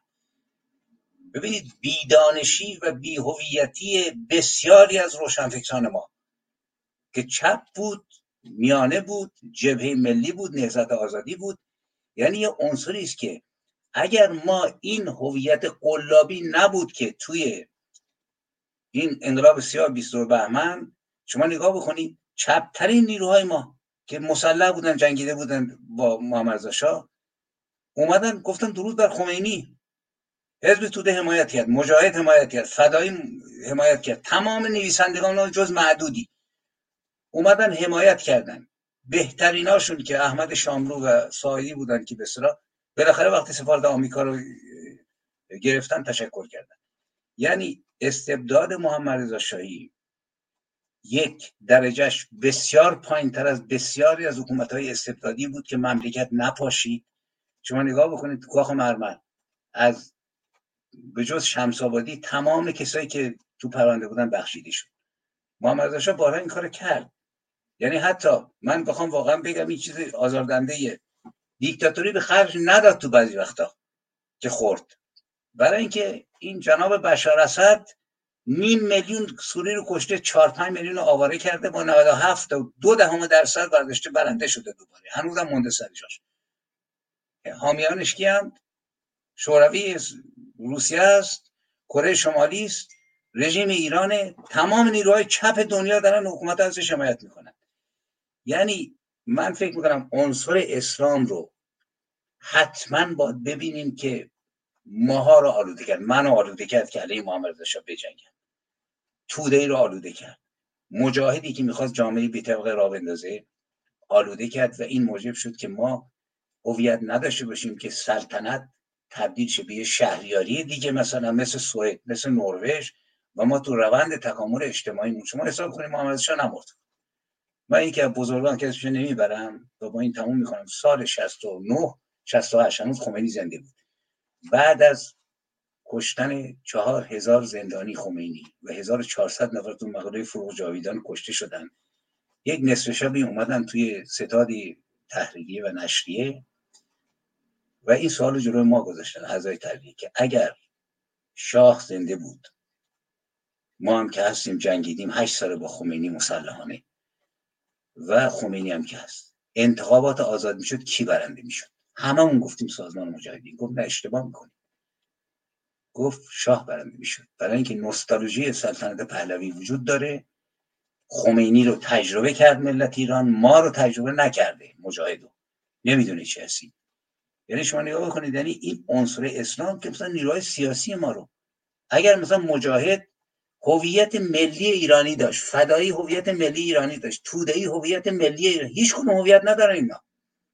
شما نگاه کنید وقتی میگه آقا طبقه کارگر و مرز نداره. اونم که امت رو قبول داره. ملت رو اصلا قبول نداره که. بنده خودم تو سرودی که ساخته بودم که شد به پا ارتش توده سرود ارتش آزادی بخش من ساختم. توش خدا نبود. مسئول گفت آقا چرا خدا می‌گفتم من نمی‌ذارم. گفت چرا؟ گفتم این ارتش آزادی بخش ملی ایرانه. توش زرتشتی هم میاد باهایی هم میاد بینی هم باید بیاد اینا. شما چرا می‌خواید خدا بذاری یعنی هویت هویت من رو این الان حدود 150 تا برنامه تا اجرا کردم برای هویت. دارم ادامه میدم. اول خودم فهمیدم چه خبره که چرا منی که توی خانواده فرهنگی که توش ده تا دوازده تا شاعر نویسنده بود تو 18 سالگی میام دانشگاه نماز نخوندم روزه نگرفتم نمی‌دونم اهل تفریح و صفام. آقا اونجا میشم نمازخون و روزگی رو یه مرتبه میام توی گروهی که داره مسلح میشه که آدم بکشن. و دو سال بعدم دستگیر میشم. علتش اینه که هویت نداشتم کوروش قبول نداشتم. ببینید این ماه همین هفتم ماه دی تکه پاره کردن بابک خورمدین و بزرگداشت یعقوب لیس پنجم دی بزرگداشت زرتشتی. کجا تو مملکت ما جز این چند سال اخیر اصلا کسی یادی از یعقوب می‌کرد یا بابک؟ ولی تا دلتون بخواد زینب و سغرا و کبرا و مرزی و نمی‌دونم رقیه و اینا و دوازده تا امامی که هیچ کاری نمی‌دونم سید محترمی که خم زکات می‌گرفتن. یعنی تو تحلیل استبداد پهلوی من باید فکر کنم من فکر می‌کنم که باید عنصر اسلام رو که بزرگترین عامل بدبختی ایرانیانی و تنها امید به نسل دهه 80 که الان واقعا نگهبان هویت ایرانی. ببینید این نکته که جناب نوری علا گفت من یه چیزی یادداشت کردم براتون می‌خونم. اینقدر میترسن حجت الاسلام علی مسته مدیر گروه رشته زرتوش و باستانگرایی حوزه علمیه قوم درباره گسترش باستانگرایی و ایرانیت میان ایرانیان در سخنانی اظهار نظر کرد که باستانگرایی یعنی گرایش به باستان و علم کردن تاریخ هویت و آثاری که به دست میارن و این در مقابل تمدن اسلامی ایستاده باید باش بجنگیم. چهار تا آخوند گردن کلوفت در حوزه علمی قوم مسئول مقابله با ایرانگرایی و باستانگرایی یعنی اینجا دوشا دوش برخی نیروهای چپ ما ایستادن. که هنوز میگن آقا فاشیسم باید اومد. من سوالم اینه فاشیسم و استبداد ما داریم. از استبداد پهلوی ترسوندن مردم و به نظر من یک بیچ و آخونده است برای اینکه منم تو دو تا جلسه زوم با شاهزاده بودم. گفت آقا در آینده مجلس ملی و شایسته سالاری. و من اونجا گفتم گفتم ملتی که از خمینی و خامنه ای گذشته باشه ابله کسی که فکر کنه می‌تونه سوارش بشه به دیکتاتوری را بندازه. زیرا این ملت داره میجنگه. حرف درستیه. ولی گفتیم ملت جنگیده به نظر من هیچ کس چون ملت ایران ظرف این سی سال نجنگیده. سه بار هزاران کشته و اسیر داد. چه چیزی نجنگید؟ اپوزیسیون متفرق به نظر من تو خارج کشور که باید نظر جهانیان رو جلب بکنه. بنابراین وقت زیاد واقعا. یک جهان حرفه ولی من به همین اکتفا می‌کنم. بله خیلی سپاسگزارم. وفای اقبالی نازنین. حالا می‌ذارم تو بخش بعد یه شعرم برامون بخونید. آیه دکتر کنگلو من دو تا کامنت رو بخونم. از جمله یکی از این کامنت ها پرسشی بود در مورد بخش پیشین سخن شما. که فکر کنم توضیح بدین که سوء تفاهمی پیش نیامده باشه. و البته یه کامنتی هم خطاب به دکتر نوری علا که سپاسگزاری هست از ایشون خب حالا بله. مسعود علامه زاده گفته الحق و الانصاف این را باید گفت که مقوله سکولار دموکراسی را آقای نوری علا در ایران جا انداخت دستشان درد نکنه. بله واقعا تلاشای بسیاری های دکتر نوری علا در این زمینه کردند و سهراب افرا فرمودند که جناب دکتر کنگرلو آخر رو چه حسابی پهلوی را برابر ایران فرض کردید که پهلوی ستیزی را معادل ایران ستیزی دانستید و از سوی دیگر پهلوی ستایی رو معادل ایران ستایی. مطمئن هستم توضیح شما این مسئله رو بیشتر میشکافد در خدمتتون هستم. هم در مورد این پرسش هم هر نکته دیگه مد نظر خود شماست. آیه دکتر کنگلوی نازنین. در رابطه با این پرسشی که دوستمون کرده هم من توضیح دادم هم دوستان دیگه. یه سری معیارهای وجود داره یه سری کارنامه وجود داره از خاندان پهلوی در مقایسه با جمهوری اسلامی در مقایسه با حتی اگر کارنامه خاندان پهلوی رو با کارنامه جمهوری اسلامی مقایسه نکنیم و مثلا با کارنامه کشورهای شبیه به خودمون در منطقه مصر، عربستان سعودی، ترکیه و پاکستان مقایسه بکنیم غیر قابل مقایسه است. خاندان پهلوی در ظرف 50 سال برای ایران کاری کردن که هیچ حکومتی برای یک ملتی برای یک کشوری نکرده. یعنی ایران رو از کشوری واقعا فروپاشیده. کشوری که حاکمیت ملوک و توایفی درش برقرار بود و حکومت مرکزی هیچ قدرتی در اقصانقا در مرزهای ملی نداشت و در حقیقت در پایان دوران قاجار کشور با خطر فروپاشی کامل روبرو بود. یعنی فروپاشی کامل اتفاق افتاده بود به خاطر اینکه هیته قدرت دولت مرکزی فقط تهران و اطرافش بود. و این پهلوی ها به این کمر بستند به یک به تمامیت ارزی ایران و شاه و رضا کبیر این کار کرد. تمامیت ارزی ایران و بعد در مدت کوتاهی که داشت به ساختن زیر ساخت های ایران پرداخت. راهن و ساخت بروکراسی رو در ایران ساخت آموزش و پرورش ساخت رهایی زنان ساخت. و اینا اینا کارهای بزرگی بود که هر کدوم شهامت بسیار زیادی می‌خواست. مثلا یک فقرش که شاید بیشتر مردم نسبت بهش بیتوجه هستن آزادی زنان بود و کشیدن هجاب از سر زنان ایرانی بود که شهامت بسیار زیادی می‌خواست و خیلی از رهبران در دنیای اسلام این قدرت رو نداشتن و, و خطر کرد و واقعا ریسک کرد که این کار کرد. ولی چون مقصود تو ای کعبه و بتخانه بهانه مقصود خدمت به ایرانه. محبوبیت پادشاه یا اینی که مخالفین چی میگن مهم نیست. اگر به ایران خدمت کرده باشی می‌تونی تمام اون ناملایماتی که از طرف مخالفین شما به طرف شما میاد رو هم بپذیرید. بعد محمد رضا پهلوی خدمتی کرد کاملا متفاوت با پدرش. محمد رضا پهلوی ایران رو تبدیل کرد به یک قدرت اقتصادی. در ظرف 15 جناب دکتر نوری علا در سازمان برنامه بودن می‌تونن حرفای من راستی آزمایی بکنن. بین 1964 تا 1979 15 سال آخر حکومت پهلوی ما رشد اقتصادی دو رقمی داشتیم. می‌دونین کیا در, در تاریخ 200 سال گذشته رشد اقتصادی دو رقمی داشتن برای یک مدت 15 ساله کره جنوبی و چین. کره جنوبی نتونست 15 سال داشته باشه. حتی ژاپن نتونست. ژاپن الان 30 ساله تقریبا رشد اقتصادی نداره. رشد اقتصادیش صفره. ولی تونسته هویت خودش رو حفظ بکنه. ما رشد اقتصادی دو رقمی داشتیم. با رشد اقتصادی دو رقمی شما می‌تونی هر هفت سال اندازه اقتصاد رو دو برابر کنی. یعنی ظرف 15 سال اینا اندازه اقتصاد رو بین 4 تا 5 برابر کردن. این برابر شما اگر به همین اکتفا بکنید. حالا من به سیاست های خارجی که ما با همه ابرقدرت ها دوست بودیم. با اروپا دوست بودیم با امریکا دوست بودیم با روسیه دوست بودیم با اتحاد جماهیر شوروی دوست بودیم با چین هم دوست بودیم. ما کارخانه زباهن را از روسیه گرفتیم از اتحاد جماهیر شوروی گرفتیم.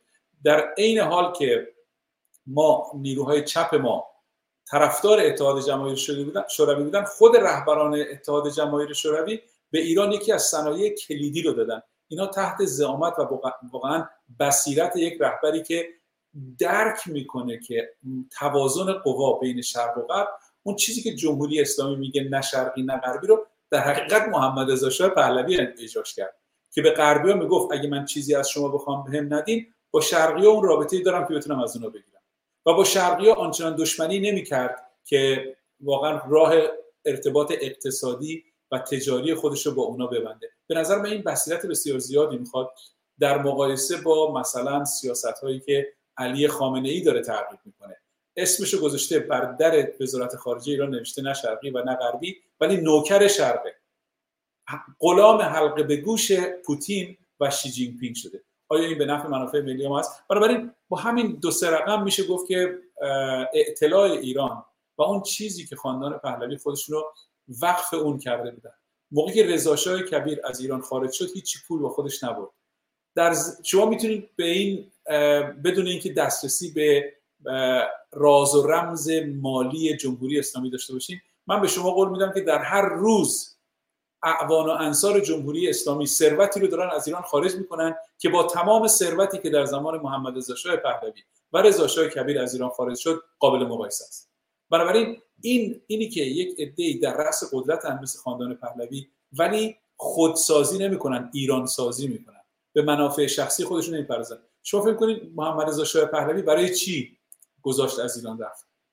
برای اینکه نمی‌خواست تا ایران حمام خون را بندازه. همون چیزی که جناب یغمایی گفتن. محمد رضا شاه پهلوی می‌تونست کاری بکنه شبیه بشار اسد می‌تونست کاری بکنه شبیه جمهوری اسلامی. ولی این تصمیم رو آگاهانه گرفت که نکنه. بنابراین می‌دید موارد دیگه هم هست که میشه بهش پرداخت. ولی من معتقدم که چیزهای مهمتری در رابطه با این عنوان بحث امروز وجود داره که می‌خوام به اونها بپردازم.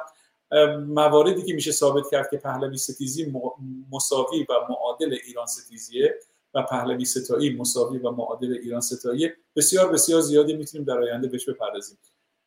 ولی من می‌خوام اینجا به دو تا نکته که دکتر نوری علا پرداختن بپردازم برای که نکته بسیار مهمی. ایشون دو کلمه رو استفاده کردن کلمه دموکراسی و استبداد. ببینیم که آیا در یک جامعه استبداد یا دموکراسی پرداختن به استبداد و دموکراسی هدف نهایی یک جامعه است یا اطلاع انسانی و توسعه انسانی. اینا دو تا مدل متفاوت برای اداره کشورها هست. در مدل لیبرال دموکراسی تاکید بر دموکراسی به عنوان پیش شرط پیش شرط توسعه انسانی به فرض اینی که ما قبول کنیم که هدف نهایی توسعه انسانیه. هدف نهایی خدمت به شهرونده و در خدمت شهر و در اختیار شهروند قرار دادن ابزاری که برای برای برای تبدیل پتانسیل انسانیش به مهارت لازم داره. اینه بهش ما میگیم توسعه انسانی. آیا این هدف نهایی جوامع هست؟ این هدف نهایی هست که باید کشورها بر اساس این فلسفه خودشون اداره کنن؟ یعنی که کشورها باید بگن صرف نظر از بافت تاریخی فلسفی اجتماعی مذهبی ما ما باید خودمون رو وقف برقراری دموکراسی بکنیم. این دو تا مدل توسعه است. اروپا و دنیای لیبرال دموکراسی و اون دنیایی که به عنوان دنیای غرب شناخته شده این دنیا خودشو به مدل اول برای توسعه انسانی تخصیص داد. یعنی چی؟ یعنی دموکراسی حرف اول رو می‌زنه لیبرال دموکراسی باید برقرار بشه صرف نظر از شرایط جامعه و خود این در نهایت به توسعه انسانی تبدیل میشه. یک کسان دیگه این مدل متفاوتی رو در برای توسعه انسانی ایجاد کردن و به مورد اجرا گذاشتن.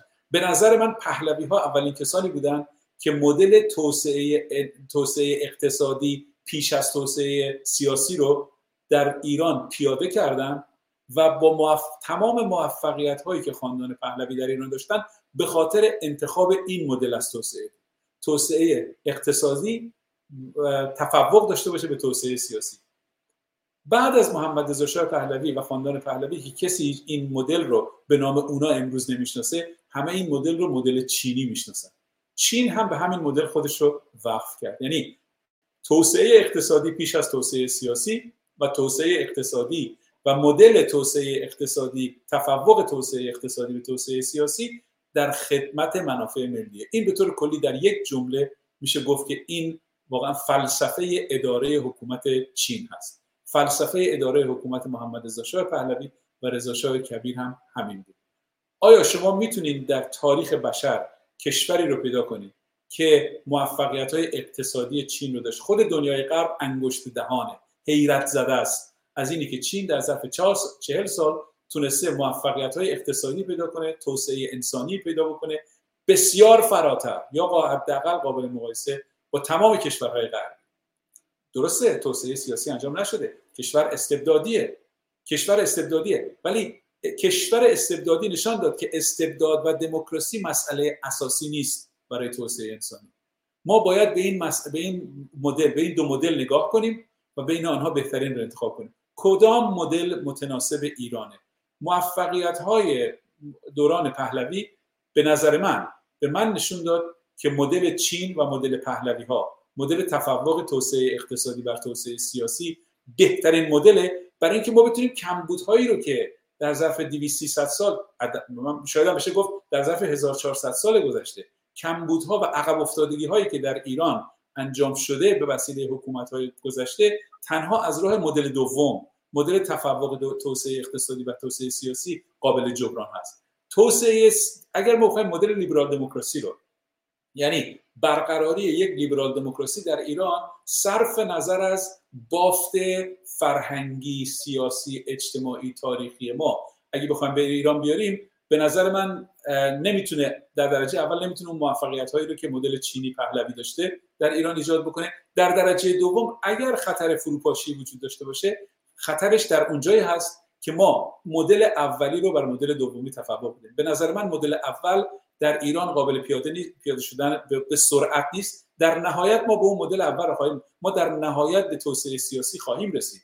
ولی از طریق توسعه اقتصادی رو پیاده کردن و از قبل تمام بهره ای که توسعه اقتصادی ایجاد می‌کنه سطح آگاهی عمومی رو به اون سطحی برسونیم که تضمینی بشن برای زمانی که توسعه سیاسی انجام شد در کشور کشور با فروپاشی روبرو نشه.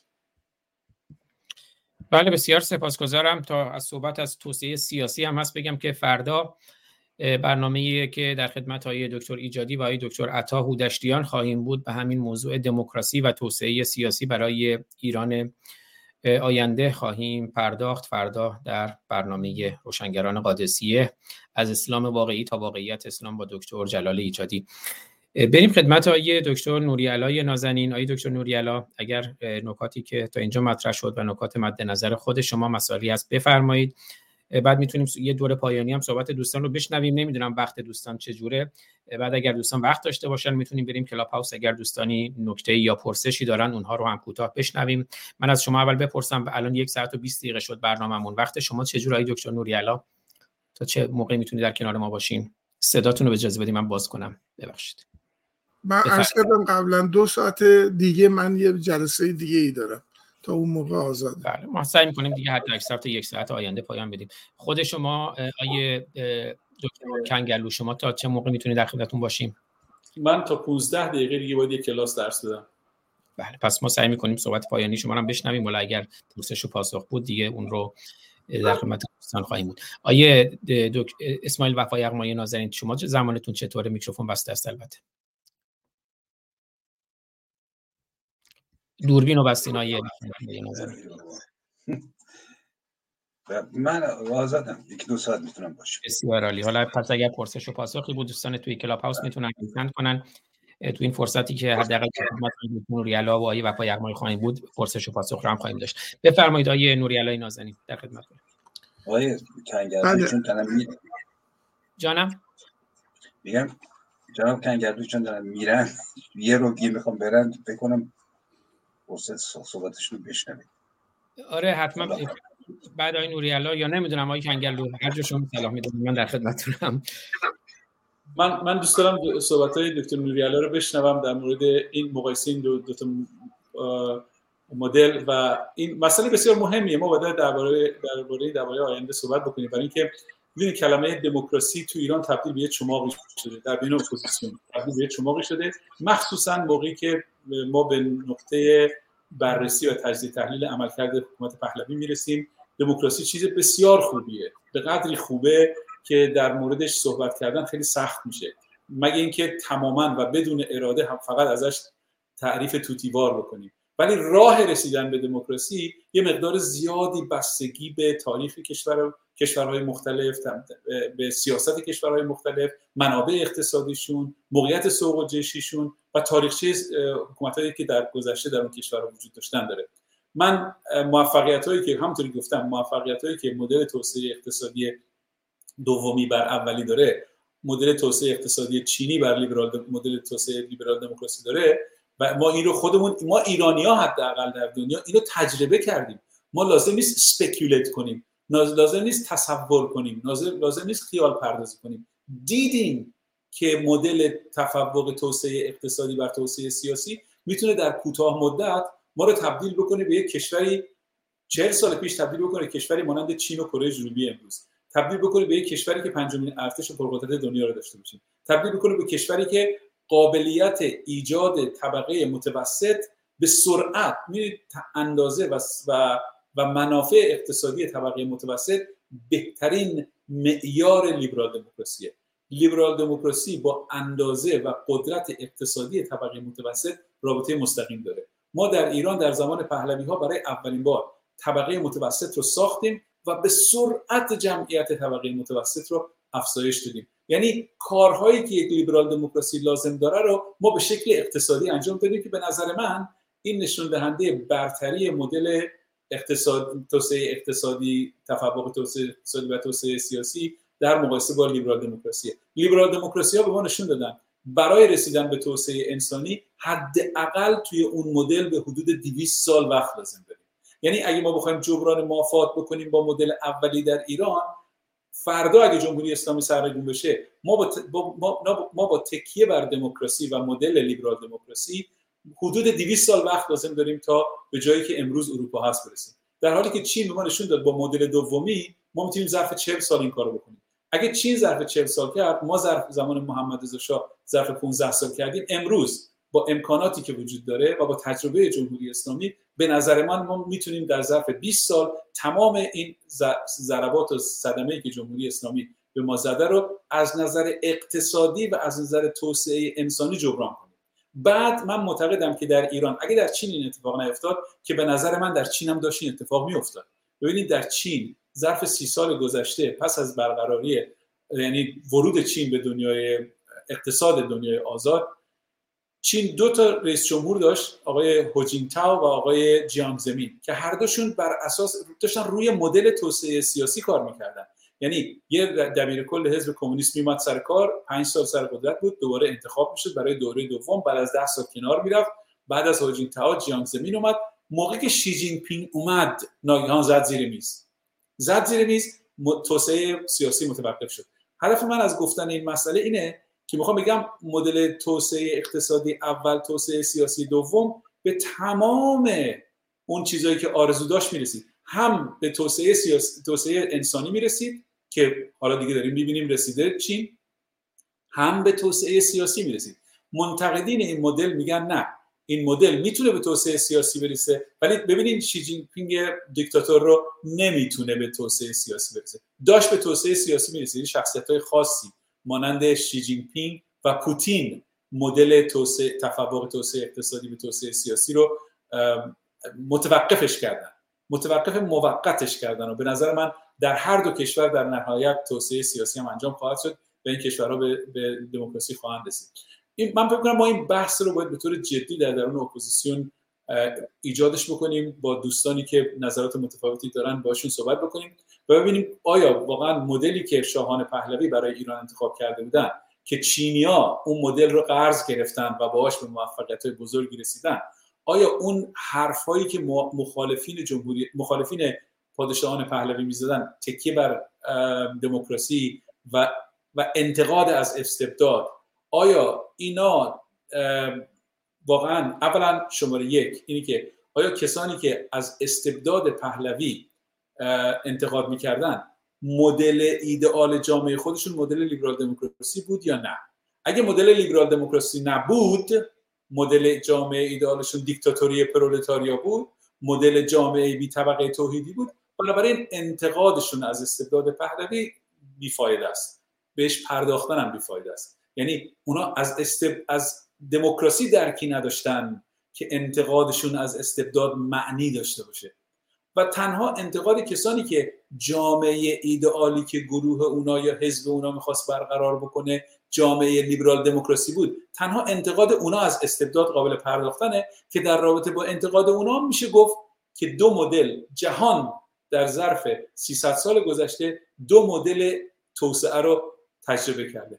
مدل لیبرال دموکراسی و مدل تفوق توسعه اقتصادی بر توسعه سیاسی. به نظر من این مدل دوم برای ایران مفیدتره و در رابطه با مدل دوم ما در حالی که می‌تونیم همواره ناظران بسیار تیزبین توسعه سیاسی در کشور باشیم و اجازه ندیم که استبداد در نهایت منافع ملی ما رو انکار بکنه. ولی باید بتونیم بفهمیم دل در گروه منافع ملی داشتن اینه که در نهایت به مردم خدمت بکنیم. تمام منابع ما باید در خدمت تبدیل پتانسیل های انسانی شهروندان ایرانی به تبدیل به مهارت شدن. این تنها پروسه تنها پروسه که در طول تاریخ بشر نشون داده قابلیت تولید ثروت داره و جوامعی که از تولید ثروت قافل میشن. به هر دلیل به دلیل ایدئولوژیک به دلیل سیاسی به دلیل وقایع زیست محیطی به هر دلیلی از توسعه انسانی قافل میشن یا مدل اشتباهی رو برای رسیدن به توسعه انسانی انتخاب می‌کنن قیمت گذافی براش می‌پردازن. ملت ایران با نفهمیدن مدل توسعه انسانی پهلوی ها و تاکید بر دموکراسی که ما در نهایت هم دیدیم که کسانی که جمهوری اسلامی رو در ایران برقرار کردن آنچنان دل در گروه دموکراسی نداشتن. برای اینکه رفتن داخل حکومت و تبدیل شدن به ابزار سرکوب حکومت. یعنی در حقیقت در زمان پهلوی ها از کلمه دموکراسی سوء استفاده می‌کردن برای اینکه یارگیری بکنن. دلشون نمی‌خواست که یک رابطه دموکراسی حکومت دموکراتیک در ایران برقرار بکنن. ولی به هر صورت من فکر می‌کنم به اندازه کافی ملت ایران خوشبخت هستن که تجربه به اندازه کافی دارن داده به اندازه کافی دارن که احتیاج به فرضیه و تئوری جدیدی ندارن. دو مدل در دنیا وجود داره. خوشبختانه ما هر دو مدل رو تجربه کردیم. خودمون می‌دونیم کدوم مدل برای ما موفق تره و می‌تونیم برای مبارزاتمون در آینده به اون مدل موفق تر بپردازیم بدونی که با کسی رو داشته باشیم. بله خیلی سپاسگزارم و سپاسگزارم از همراهی شما. حتما این گفتگوها رو ادامه میدیم. پس من به شما بدرود میگم. اگر هین صحبت های دکتر نوری علا خلاصه شما تشریف بردین. خیلی از شما سپاسگزارم. امیدوارم در آینده هم این گفتگوها رو در کنار ما باشین که ادامه بدیم. اگر بدرود پایانی هم هست بفرمایید که بریم خدمت های دکتر نوری علا. خیلی خوشحالم که با شما بودم. خیلی مفتخرم که در رکاب دوستان بسیار عزیز و فریختم بودم و خوشحال میشم در آینده ما این بحث رو ادامه میدیم به نظر من بحث بسیار مهمیه و دوستان حرفای زیادی برای گفتن در این مورد دارن. بله و ممنون میشم اگر حتی تشریف بردینم برنامه رو از یوتیوب یا کلاب هاوس بشنوین. اگر باز هم ادامه پیدا کرد و زمانی بود که شما کلاستون تموم شد و فرصتی پیش اومد به ما برگردیم باز با همون لینک هم خوشحال میشیم. آقای دکتر نوری گرامی در خدمتتونم بفرمایید. میکروفون شما رو. کار شدم که دکتر کنگر رو بعد از مدت ها دیدم و امیدوارم که در آینده بیشتر در خدمتشون تلمز بکنیم. ارز کنم که من نمی‌دونم در مورد حرفهایی که دکتر کنگرو زدن خیلی احساس متضادی دارم. یعنی از یه طرف درک می‌کنم سخنان ایشون رو حتی در بخشش رو تصدیق می‌کنم اما فکر می‌کنم که یه مشکلاتی تو نظر ایشون هستش که نمی‌دونم بشه توی یه برنامه که خود ایشون هم تشریف ندارند این رو ادامه داد.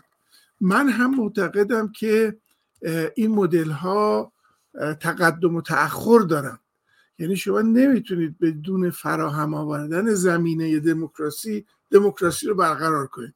فکر کنید فردا حکومت اسلامی فرو پاشید و حکومت دیگه ای جاش گرفت. حالا این حکومت می‌تونه هر شکلی که داشته باشه محال است که این حکومت بتونه دموکراسی رو در ایران برقرار کنه. دموکراسی انقدر لوازم متعددی داره که هم از لحاظ زمانی هم از لحاظ امکانات از هر نظری که نگاه بکنیم تا اون زمینه فراهم نشه ما نمی‌تونیم به دموکراسی برسیم. خود همین صد سال اخیر مملکت خودمون رو که نگاه بکنیم به هر حال اونهایی که دستن در کار انقلاب مشروطه بودند می‌خواستند به دموکراسی برسن. ولی شما نگاه کنید همون 25 سال از امضای از فرمان مشروطیت تا رسیدن مثلا رضا به پادشاهی چه هرج و مرجی در مملکت ما بودش که همه اونهایی که دستن در کار مشروطیت بودند رفتن دور رضاخان ارز کنم که حلقه زدند او رو برکشیدند برای اینکه بیاد به این نابسامانی پایان بده. به خاطر اینکه خب زمینه ای برای دموکراسی وجود نداشتش. من این رو تصدیق می‌کنم که زمینه باید وجود داشته باشه تا این عمل انجام بشه. اما مشکل من در مفروضاتی که آقای دکتر کنگرلو این می‌گویند اینه که چگونه می‌شود مطمئن شد که این مدل اول به مدل دوم ختم خواهد شد. من فکر می‌کنم مشکل ما در این قضیه است. یعنی شما نگاه بکنید مدل رضاشاهی در نوسازی ایران در ایجاد ایران اصلا بسیار موفق بود. من به شخصه فکر می‌کنم که از زمان حمله اعراب به ایران تا اون روزی که رضا شاه تاج به سرش گذاشت ما پادشاهی به بزرگی رضا شاه نداشتیم. اصلا تصورش برای من مشکله. من فکر کنم او بزرگترین پادشاه بعد از فتح ایران به وسیله عرب اما چرا چنین شد که وقتی رفت همه چیز به هم ریخت؟ چرا هیچ وقت ما احساس نکردیم که داریم میریم در این مسیر زمین سازی برای دموکراسی به دموکراسی هم برسیم؟ عینا همین مسئله رو در مورد دوران پادشاهی محمد رضا شاه هم همین رو داریم میگیم. یعنی اگر که تضمینی وجود نداشته باشه که توسعه اقتصادی طوری عمل خواهد شد که منجر به توسعه سیاسی میشه ما جز فروپاشی همون توسعه اقتصادی رو در پیش رو نخواهیم داشت. من مثلا در اینه و الا من خودم مثلا چرا مرتب می‌گویم که سکولار دموکراسی و نمی‌گویم دموکراسی سکولار. یعنی تقدم رو میدم به سکولاریزم و فکر می‌کنم که سکولاریزم که به خصوص سکولاریزم نو که مذهب و دین و عرض کنم که ایدئولوژی رو از حکومت پرت می‌کنه بیرون می‌تونه زمینه‌ساز رسیدن به یک دموکراسی مآلاً باشه. در حالی که اگر که بگیم دموکراسی اگر به دست آمد سکولار هست خب این امر بدیهیه. ما در یک پروسه زمانی داریم حرکت می‌کنیم و در این پروسه تقدم و تأخر مهم هستن. من خوشحالم که آقای دکتر کنگلو گفتن دموکراسی خیلی چیز خوبیه. یعنی این رو رد نکردن. ما بسیاری الان می‌بینیم که مخالفتشون اصلا با دموکراسی از بسیاری از دستن در کارانی که حکومت پهلوی ها رو ایدئالیزه می‌کنن.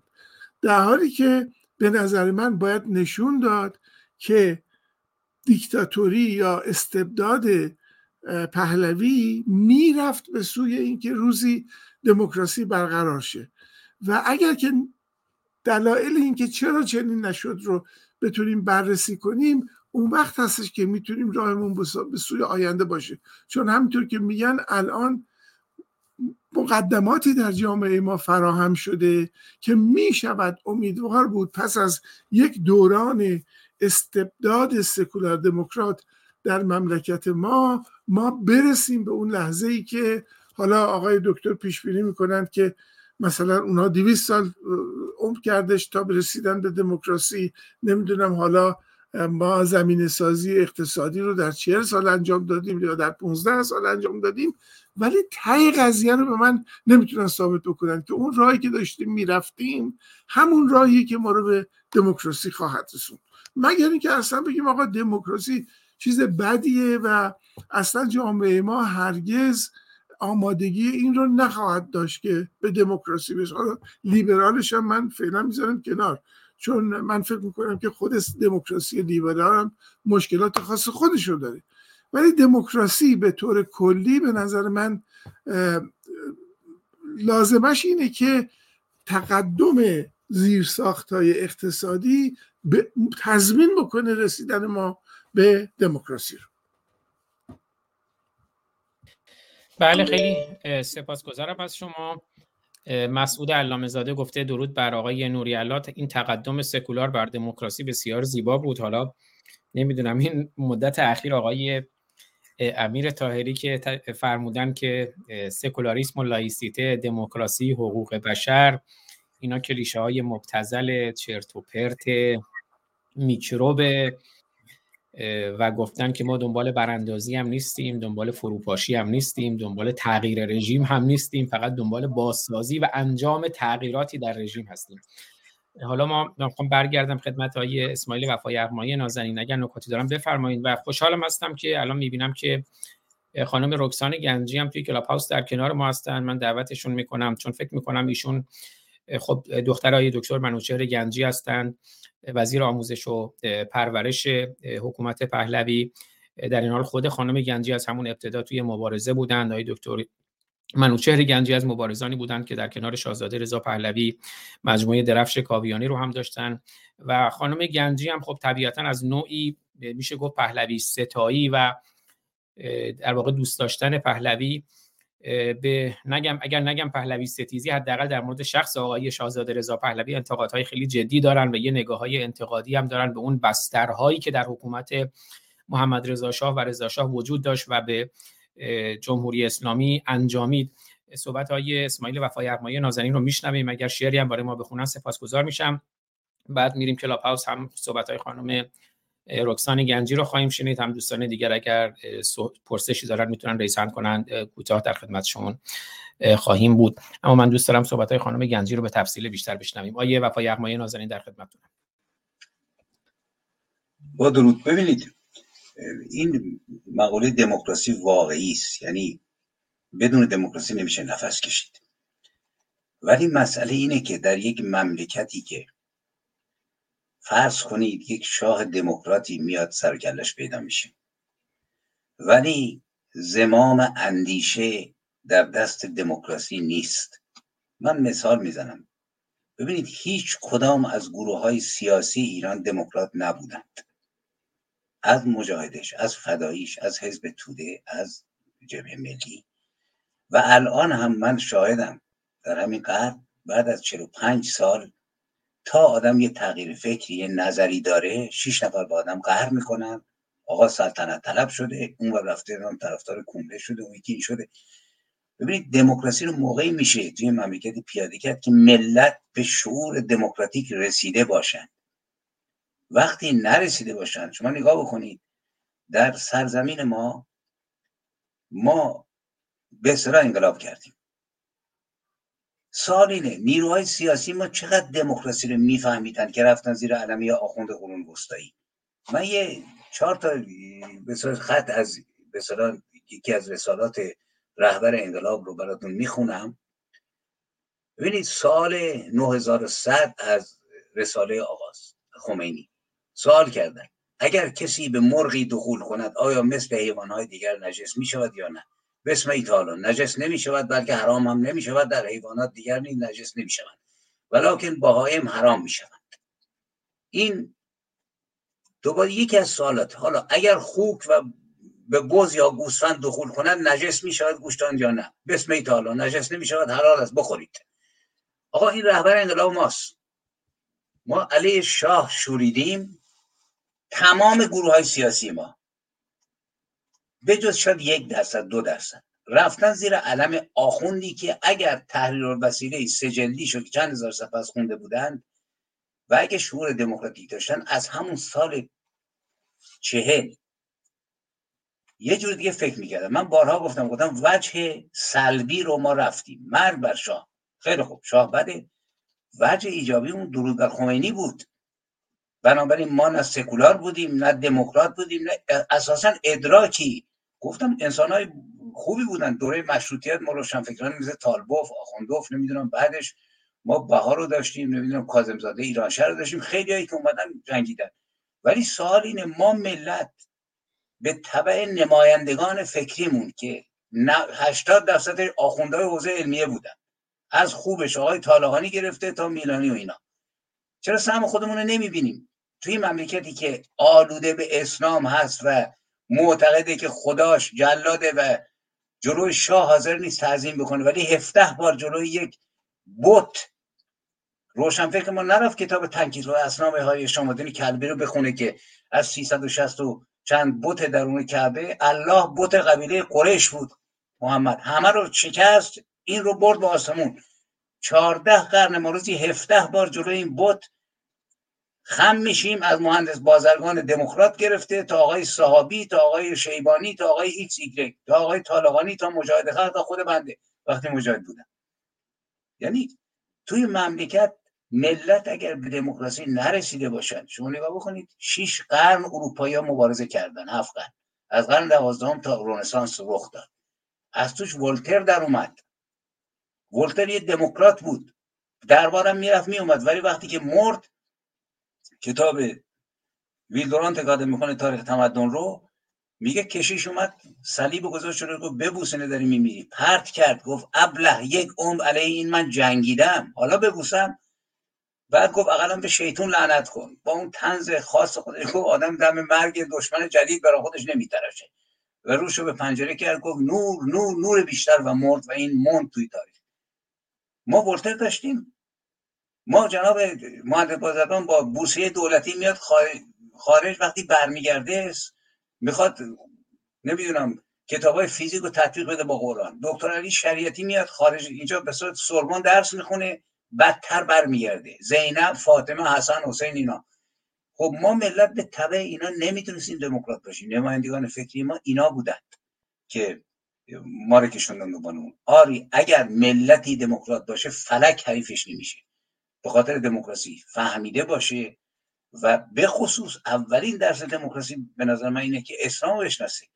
اسلام آیین عمیقا ضد دموکراتیک رنگش کردن. من تو صحبتم گفتم گفتم خدای مادر بزرگ من اهورامزدایی بود که عبای الله رو انداخته بودن روشونش الله نبود که اون آدم نمیکش فقیر نواز بود بخشنده بود. مونتو این خدای راستین همینه که خمینی اوردش به مملکت ما. راحت هزاران نفر تیربارون کرد ککش نگزید. سمبل این خدا لاجوردی بود توی زندان بین یعنی تاکید من روی اینه روی دموکراسی باید صحبت بکنیم. امیدوارم در آینده این برنامه ادامه پیدا بکنه. و درباره یه نکته دیگه هم که در مورد به هویت ملی که گفتن ببینید ما هویت ملی رو قبل از پهلوی ما تو دوره مشروطیت که امثال شاعران و نویسندگان ما از ایران صحبت کردن قبلش خبری نبود. گل این تلاش هنرمندان و نویسندگانی که ده سال اول حکومت رضاشاه همه بیاری رضاشاه آمدن. تو دوره دوم چون سختگیریش زیاد شد قدرت رو قبضه کرد اینا خیلیشون رفتن. یا مثلا به زندان افتادن مثل بهار و اینها. ولی اینا آدمای شریفی بودن. مثلا آدمی مثل فروغی که ترد شده بود زندانی شده بود موقعی که رضا شاه اومد کمک کرد به محمد رضا زیرا ملت دارش مهم بود و میهن. یا دامادش مثل که پدر زن دامادش رو تیربارون کرده بودن یا خود آقای بختیار. این همه کس و کارش رو دوازده سیزده نفر پدر و کسانش رو اعدام کرد رضا شاه. ولی اومد کمک کرد به محمد رضا شاه. ما چنین کسایی رو نداشتیم تو این دوره بعدی. و وقتی ما نگاه می‌کنیم هویت ملی رو به مفهومی که الان نسل هشتاد ده هشتادی دنبالشه اتفاقا اگر ما بگردیم کنار رضاشاه پیدا می‌کنیم که زبان و به قول معروف کمک کرد لغات, لغات جدید فرنگستان ایجاد کرد. نمی‌دونم ژاندارمری ایجاد کرد. کلی کارا لیستش آدم ببینه کارهای مثبتی کرد. در حقیقت هویت ملی و ایرانی رو ما توی می‌بینیم به تو محمد شاه. از انقلاب سفیدش گرفته تا جشن 2500 ساله تا رسیدگی به نمی‌دونم کوروش تا نمی‌دونم ساختن مقبره فردوسی توسط رضا و خیلی کارهای مثبت دیگه و نیست. یعنی تو نیروهای سیاسی کمتر اصلا نیست که من بگم مقایسه بکنم. هویت ملی و ایرانیت مثبت. مثلا تو سوئد من مسافرت می‌کردم از شمال به جنوب. برام خیلی جد. تو تمام خونه ها تو شهرها پرچم سوئد تو حیات زده تو خونه. گفتم این اداره دولتی گفتن نه سعودی ها از کمونیست و چپ و راستشون اول سعودی بعد چپه بعد کمونیسته بعد سوسیالیسته. هویتشون یا تو فرانسه. هویت ملی عجیبه. تو این جناب شیراز که یادش بخیر می‌خواست انتخاب بشه جنرال راست اومد بالا نزدیک و ترسیدم ببره. تمام نیروهای سیاسی چپ و میانه رفتن پشت شیراز و با 90 درصد آرا برنده شد. برای اینکه مردم دموکراسیشون می‌خواستن حفظ بکنن. ولی ما چیکار می‌کنیم؟ الان تو خارجیم 45 سال تو خارجیم. دشمن مشترک میهن مشترک درد مشترک. ولی هنوز مفهوم دموکراسی رو به نظر من خیلی نمی‌فهمن. فکر می‌کنن دموکرات. یه دموکرات کسی است که تو خودش اول دموکراسی تجربه می‌کنه بعد میجنگه به خاطرش بعد میهنش رو رشد میده. من یه شعر براتون می‌خونم که آزاد عزیز. گفت این شعری است که من موقعی که از ایران خارج شدم شب اول تو فکر نمی‌کردم از ایران هرگز میرم بیرون. از من از پیاده اومدم اومدم ترکیه. این شعر رو سال 61 سرودم خزر به سینم امشب مگر به طوفان است. و یا نشسته به شورش بسیط عمان است که باز دیده من در غمان یار و دیار در این غروب غماور ستاره باران است. خدای من به کنالم به تلخی تبعید. که های های من امشب بیاد ایران است اگرچه آمده و رفته سالیان دراز هنوز میهن من با تو جان به پیمان است. هنوز برگک سبزی به باد چون گذرد گمان برم که مرا قاصدی ز گیلان است. هنوز گر که شبی ابرها مجال دهند دو چشم من ز پی اختران کرمان است. هنوز کام پر از شوکران من شیرین بیاد نیشکرستان خوبدستان است. و آسمان سهرگاه پاک آبی رنگ مرا نشانه ای از کاشی سپاهان است. هنوز گوش من از واژگان تبریزی لبا لب است و پر از نغمه خراسان است. و ماه چون که براید در اولین شب ماه نماد خنجر کشتاب ترکمانان است. دریغ و درد اگر چند گفتند که شعر تران خان تمام جهان و انسان است. ولی تجربه زد نقش بر جگر زاتش زاتشی که در آن پنهان است. که شعر زنده نماند جهان و انسان را به خاک و خون وطن گر نریش افشان است. کم از گیاه نیم آه بنگرم چون گیاه به خاک و خطه خود پایدار و رویان است. و از این ره است که از چهار سویت ایران هزار شعله مرا بر جگر فروزان است. و این ره است که از چهار سویت ایران هزار شعر مرا بر زبان غریبان است. کنون بیاد وطن می کنم نظاره تو را تو را که نام تو با روی رزم خلقان است. تو را که موج دل بیقرار من هر جا روم به ساحل عشق تو باز کوبان است و پایدار به مانه تمامت ایران. که از گلوی تو ایران زمین خروشان است. تو پایدار به مانه تمامت ایران که بر تمامت تو ناتمام ایران است. در امید که بتوانیم روزگاری بوسه مجدد بر خاک ایران زمین بزنیم. بله خیلی سپاسگزارم. حالا آیه نوریالای گرامی هم امیدوارم بعد از صحبت های خانم گنجی شعرم برام بخونن. خب ایشون هم از شاعران شریف و برجسته ایران هستند و امیدوارم از اشعار ایشون هم استفاده کنیم.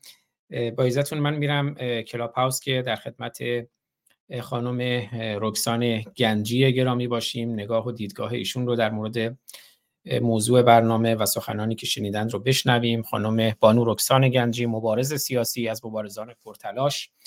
و دختر آقای دکتر منوچهر گنجی وزیر آموزش و پرورش پهلوی که می‌دونم آقای دکتر گنجی هم درگیر پیکار با بیماری هستن. امیدوارم که حالشون بهتر باشه. خانم گنجی گرامی خوش آمدید. امیدوارم حال آقای دکتر گنجی بهتر باشه. در خدمتتون هستم. بفرمایید. خب درود دارم به شما. آقای فارسی ازی خسته نباشین. جناب نوری علا آقای کنگلو و مهمان دیگه متوجه اسمشون متوجه نشدم ولی بسیار لذت بردم از این شعر آقای اسماعیل وفای اقمایی نازنین هست آقای وفای اقمایی ببخشید من نخوندم اون بالا رو. خیلی قشنگ بود این شعرش که ما رو صبح زود لس آنجلس در آوردید و خیلی خیلی به دل نشست و فکر کنم احساس بیشتر آدمایی که تو این اتاقن رو شما به قشنگی بیان کردید. خب من متاسفانه به خاطر می‌دونی یه ذره ساعت ها و اینا نشد از اول برنامه باشم ولی دلم می‌خواست یه چیزی توضیح بدم. من به هیچ وجه پهلوی ستیز نیستم. برای که اینو به من خیلی تو این چند ماه اخیر چسبوندن و من اصلا نمی‌تونم پهلوی ستیز باشم. من ریشم و توی زمان بهترین دوران ایران به نظر خودم در زمان محمد رضا شاه بودم. تو خانواده بودم که شاهد بد و خوبش بودم. پدرم خیلی بالا پایین داشت. از اول بالا نبود تو دانشگاه حقوق براش دردسر زیاد درست کردن. آمد خونه نشست چند سال کار نمی‌کرد تا زمانی که رفتش مشاور آقای هویتا شد. به کار سازمان مللش پرداخت. بالا و پایین رو رفت. ولی من دیدم توی اون مملکت یه عده‌ای واقعا عاشقانه داشتن فعالیت می‌کردن برای بهبود وضعیت مردم. شاید یکی از دلایلی که اشکال داشت همین بود که آقای حقمایی گفتن. یه سری می‌خواستن که با اون تحصیلاتی که تو خارج کرده بودن مثل پدر خودم مثل خیلی دیگه که رفته بودن خارج تحصیل کرده بودن اومده بودن. من بعد از انقلاب به این باور رسیدم. خیلی فکرم در این مورد که دلشون می‌خواست بیان ایران رو بکنن یه چیزی مثل امریکا مثل اروپا هر جایی که خودشون تجربه داشتن. سریع ایران رو برسوندن به اونجا. فرهنگ ما هنوز آمادگی اینو نداشت که به این سرعت برسه به اونجا به نظر من. و این فاصله بین فرهنگ ها بعد این فاصله بین چیزایی که خب بالاخره طول می‌کشید جا بیفته و آخر سرم به خاطر مریضی پادشاه و خود پادشاه دلش می‌خواست سریعتر همه چی رو جلو ببره همه دست به دست رو تا به اینجا رسید. یه دی توقع داشتم فورا ایران آزادی سیاسی همه به دست بیارن. نمی‌شد. اون موقع آمادگی نبود. خیلی فرق می‌کرد. 45 سال بیشتر یا 45 سال انقلاب شده. سی چل سال قبلش هم در نظر بگیرید 50 60 سال پیش رو این حرف می‌زنیم هنوز جامعه اونجوری آماده نبود. داشت می‌رفت به اون طرف ولی نبود. یه عده هم واقعا اینا که من خیلی وقتا میشم میگن که نه شاه نمی‌خواست بشنوه حقایقو من اینو قبول ندارم. یه عده میترسیدن حقایقو به شاه بگن. دیگه بالاتر از این که پدر خود من میره پلو شاه و میگه من تو کنفرانس های بین المللی که برای سازمان ملل میرم زجر می‌کشم وقتی میگن که ما ناقض فاحش حقوق بشریم تو زندان مش زجر و شکنجه میشه. خب پادشاه اگر یه دیکتاتور بود اگر اپروف می‌کرد اتفاقاتی که داره میفته تو زندان ها به پدر من نمی‌گفت چاره چیه گنجی چیکار کنیم قبول نمی‌کرد وقتی پدرم گفت صلیب سرخ بیاریم به ایران. در زندان ها رو واکنیم بذاریم اینا برن ببینن. قبول کرد. خیلی چیزای دیگر قبول کرد. حقوق معلم رو دو برابر کرد. به تجربه پدر خودم دارم میگم. هم هم میگن حالا بابا بابا می‌کنه آره من تو خانواده بزرگ شدم. تجربه اون چیزی که پدرم کرده به پادشاه باش. موافقت و مخالفت یه جای مخالفت کرده. ولی 99 درصد موافقت کرده. حقوق معلم رو دو برابر کرد. بانک فرهنگیان رو قبول کرد. برای فرهنگیان باید بسازه وضعیت فرهنگیان باید بهتر بشه. چون مقصای مملکت اون رو پرورش میدن. خیلی کارا داشت می‌کرد. زمان می‌برد مریض شد اشتباه کرد هممون اشتباه بله در اون حدی اشتباه ما سیستم فرد محوری بود سیستمی که این قانون اساسی ما اجازه می‌داد و شاید بعد از این اتفاقی که 28 مرداد افتاد باید رسم گرفت بیشتر دستش رو تو همه چی بکنه دخالت بکنه. اطمینان نداشت به اطرافیانش. نمی‌دونم چی بود ما که تو سرش نبودیم نمی‌دونیم چی بود. ولی من به هیچ وجه پهلوی ستیز نمی‌تونم باشم. من باور دارم که پادشاه ما عاشق ایران بود عاشق ایرانیا بود. پیشرفت ایران می‌خواست و جز خوبی اصلا فکر نمی کنم که فکر می‌کرد یه روزی همچین اتفاقی برای ایران بتونه بیفته. و شاید هم خدا رو شکر نیست که ندید که چه وضعیتی شد. البته خب اولش رو دید. خب این از این من نمی‌تونم هر من اگر به شاهزاده نظام پهلوی نقد دارم حق دارم نقد داشته باشم. من از اولین کسان جوانان اون زمان و حالا مزنای این زمان هستم که با ایشون فعالیت کردم. و متاسفانه خیلی هم باور داشتم به ایشون خیلی خیلی. ولی متاسفانه توی این مسیر حالا یا من اشتباه می‌کنم یا چیزی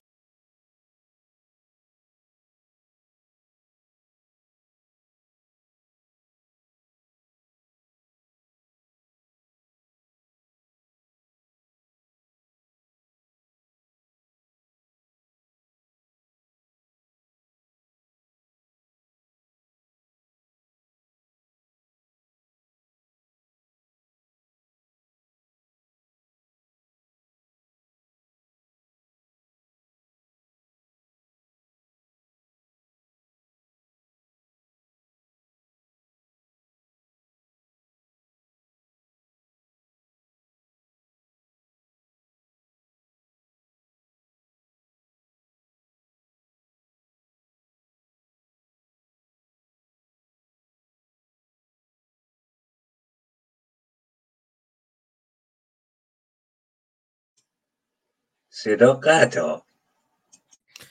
ببخشید. صدا. بله. من مشکل از سیستم من بود. چند جمله آخر رو یک بار دیگه بفرمایید. تو یوتیوب نبود وگرنه تو کلاب هاوس بود. okay. خب میگم خیلی هم مثل من رخسان گنجی بودن که اومدن و بعد هی دیدن پروژه بعد از پروژه زمین می‌خوره و نقد کردن. و حتی نقدشون شن... شنیده نمیشه. حتی زمان نیست که بیا بگن آقا این همه آدمی که با من بودین که به من باور داشتین که همراه هم بودین چی شده همه دارین نقد می‌کنین؟ خب همه ما که نمی‌تونیم اشتباه کنیم که. من اشتباه کنم. فر... بیارم ما رو اسم نمی‌خوام بیارم چون اونا ممکن بگن رخصان چرا اسم ما رو آوردی. خیلی خود شاهزاده بهتر می‌دونم از کسانی بودن که فول فورس با ایشون بودن. یه دیگه من در ظاهر هستم پشت سر ایشون همه حرفای ما رو می‌زنن ولی جلوی رو برای قربان می‌کنن. همون بساتی که باعث شده مقداری انقلاب بشه. دور ایشون یک دربار در تبعیدی درست شده و متاسفانه کسانی که رو, رو کراست حرفاشون رو می‌زنن خائنن پهلوی ستیزن ولی کسانی که تملق میگن و یه عده کورکورانه ایشون رو پرستش می‌کنن همین پرستش بدبختی ماست. بعد حالا یه دفعه در میاد آقای فرسانی ببخشید طول دادیم الان جمعش می‌کنم یه دفعه در میاد برگردیم به قانون اساسی مشروطه. آخه کجای دنیا به عقب برمیگرده؟ یه قانونی فشلی که همون موقعش اشغال داشت همون موقعش نقد بهش بود. همون موقعش پنج تا روحانی باید باشه. پادشاه مروج شیعه باید باشه. فرزند زپور باید داشته باشه. همونجا حقوق زن و مرد با هم دیگه یکی نبوده. خب این همه چیزهای دیگه که تو این قانون باید عوض می‌شد بعد از چهل و پنج سال بدبختی که ما از دست این رژیم کشیدیم و این سیستم و این برنامه ما برگردیم بریم بریم یه چیز بعدی دوباره برگردیم. خب چرا باید برگردیم؟ یه قانون جدید بنویسیم بعد به مجلس ارائه بدیم. یا همینو می‌خواین اشکالاتش رو در بیارین پیشنهادیش کنین فردا که ایران آزاد شد جز قانون اساسی پیشنهادی بدین به مردم رای بذارن به رای مردم بذارن. حالا اصرار عجیبیه که مگه اسلام چه کرده با ما؟ من از آقای دکتر تاری واقعا متعجبم. من خیلیشون قبول داشتم. اسلام چه کرده با ما؟ اسلام 45 سال نه فقط ما دنیا رو بیچاره کرده. اسلام عقب افتاده. اسلامی که اینجوری داره سر مردم رو می‌بره دست می‌زنن پا می‌زنن سگسار می‌کنن. حالا سگسارشون خوشبختانه وایسوندن بعد از چند سال. بچه های مردم زندان ها پر چشم در میارن حرف نفس می‌کشی می‌گیرن می‌برن چه اسلامی؟ چه اسلامی که به مردم داره زور میگه؟ چه اسلامی که زندگی مردم رو 45 سال زندگی مردم ندارن؟ این نسلهای آینده چی دارن؟ حالا که دیگه دارن آموزش پرورش رو دوباره برمیگردن همه از این آخوندا ببرن اونجا دوباره آخوندا رو بندازن به جون مردم. بچه ها البته گذشتن. درود به شرف این نسل جوون که با اینا اینجور مبارزه می‌کنه. ولی خب طبیعتا چی داره میشه؟ خیلی از مادر پدر بچه‌هاشون مدرسه اصلا نمیفرستن. این وضعیت هوا ما هر شب می‌بینیم میگن نه تو خیابون هوا خرابه. نه تو خیابون نفستون می‌گیره. بچه ها رو مدرسه نفرستین. چه وضعی؟ برگردیم اسلام. ما چیکار کرده دکتر؟ سکولاریزم و دموکراسی معنی نمیده. یعنی چی معنی نمیده؟ شاهزاده رضا پهلوی 45 ساله به ما گفته ما دنبال یک حکومت دموکرات سکولار هستیم. حالا یه دفعه بعد از 45 سال شما که نمایندگی ایشون رو دارید همه جا به اون به شما میگن عالی جناب امیر طاهری میاد میگید سکولاریسم و دموکراسی و لایسیته و اینا اصلا معنی نداره در ایران. پس این بچه ها واسه چی جونشون رو دادن یک سال پیش؟ برای چی اومدن تو خیابون؟ نمی‌دونستن کشته میشن خوب می‌دونستن کشته میشن. برای چی چشماشون رو دادن؟ برای چی بدنشون ساچمه بارون شد؟ خب اینا نقده اگه نقد کردن و شاهزاده نمی‌خواد از اینجا بشنوه وای به حال فردای ایران. چون همه مشروط خواه نخواهند بود. همه طرف پادشاهی نخواهند بود. شاید پادشاهی از تو صندوق رأی بیاد بیرون. ولی بقیه جامعه که به پادشاهی رأی ندادن می‌خوان چیکار کنن؟ از بین ببرن؟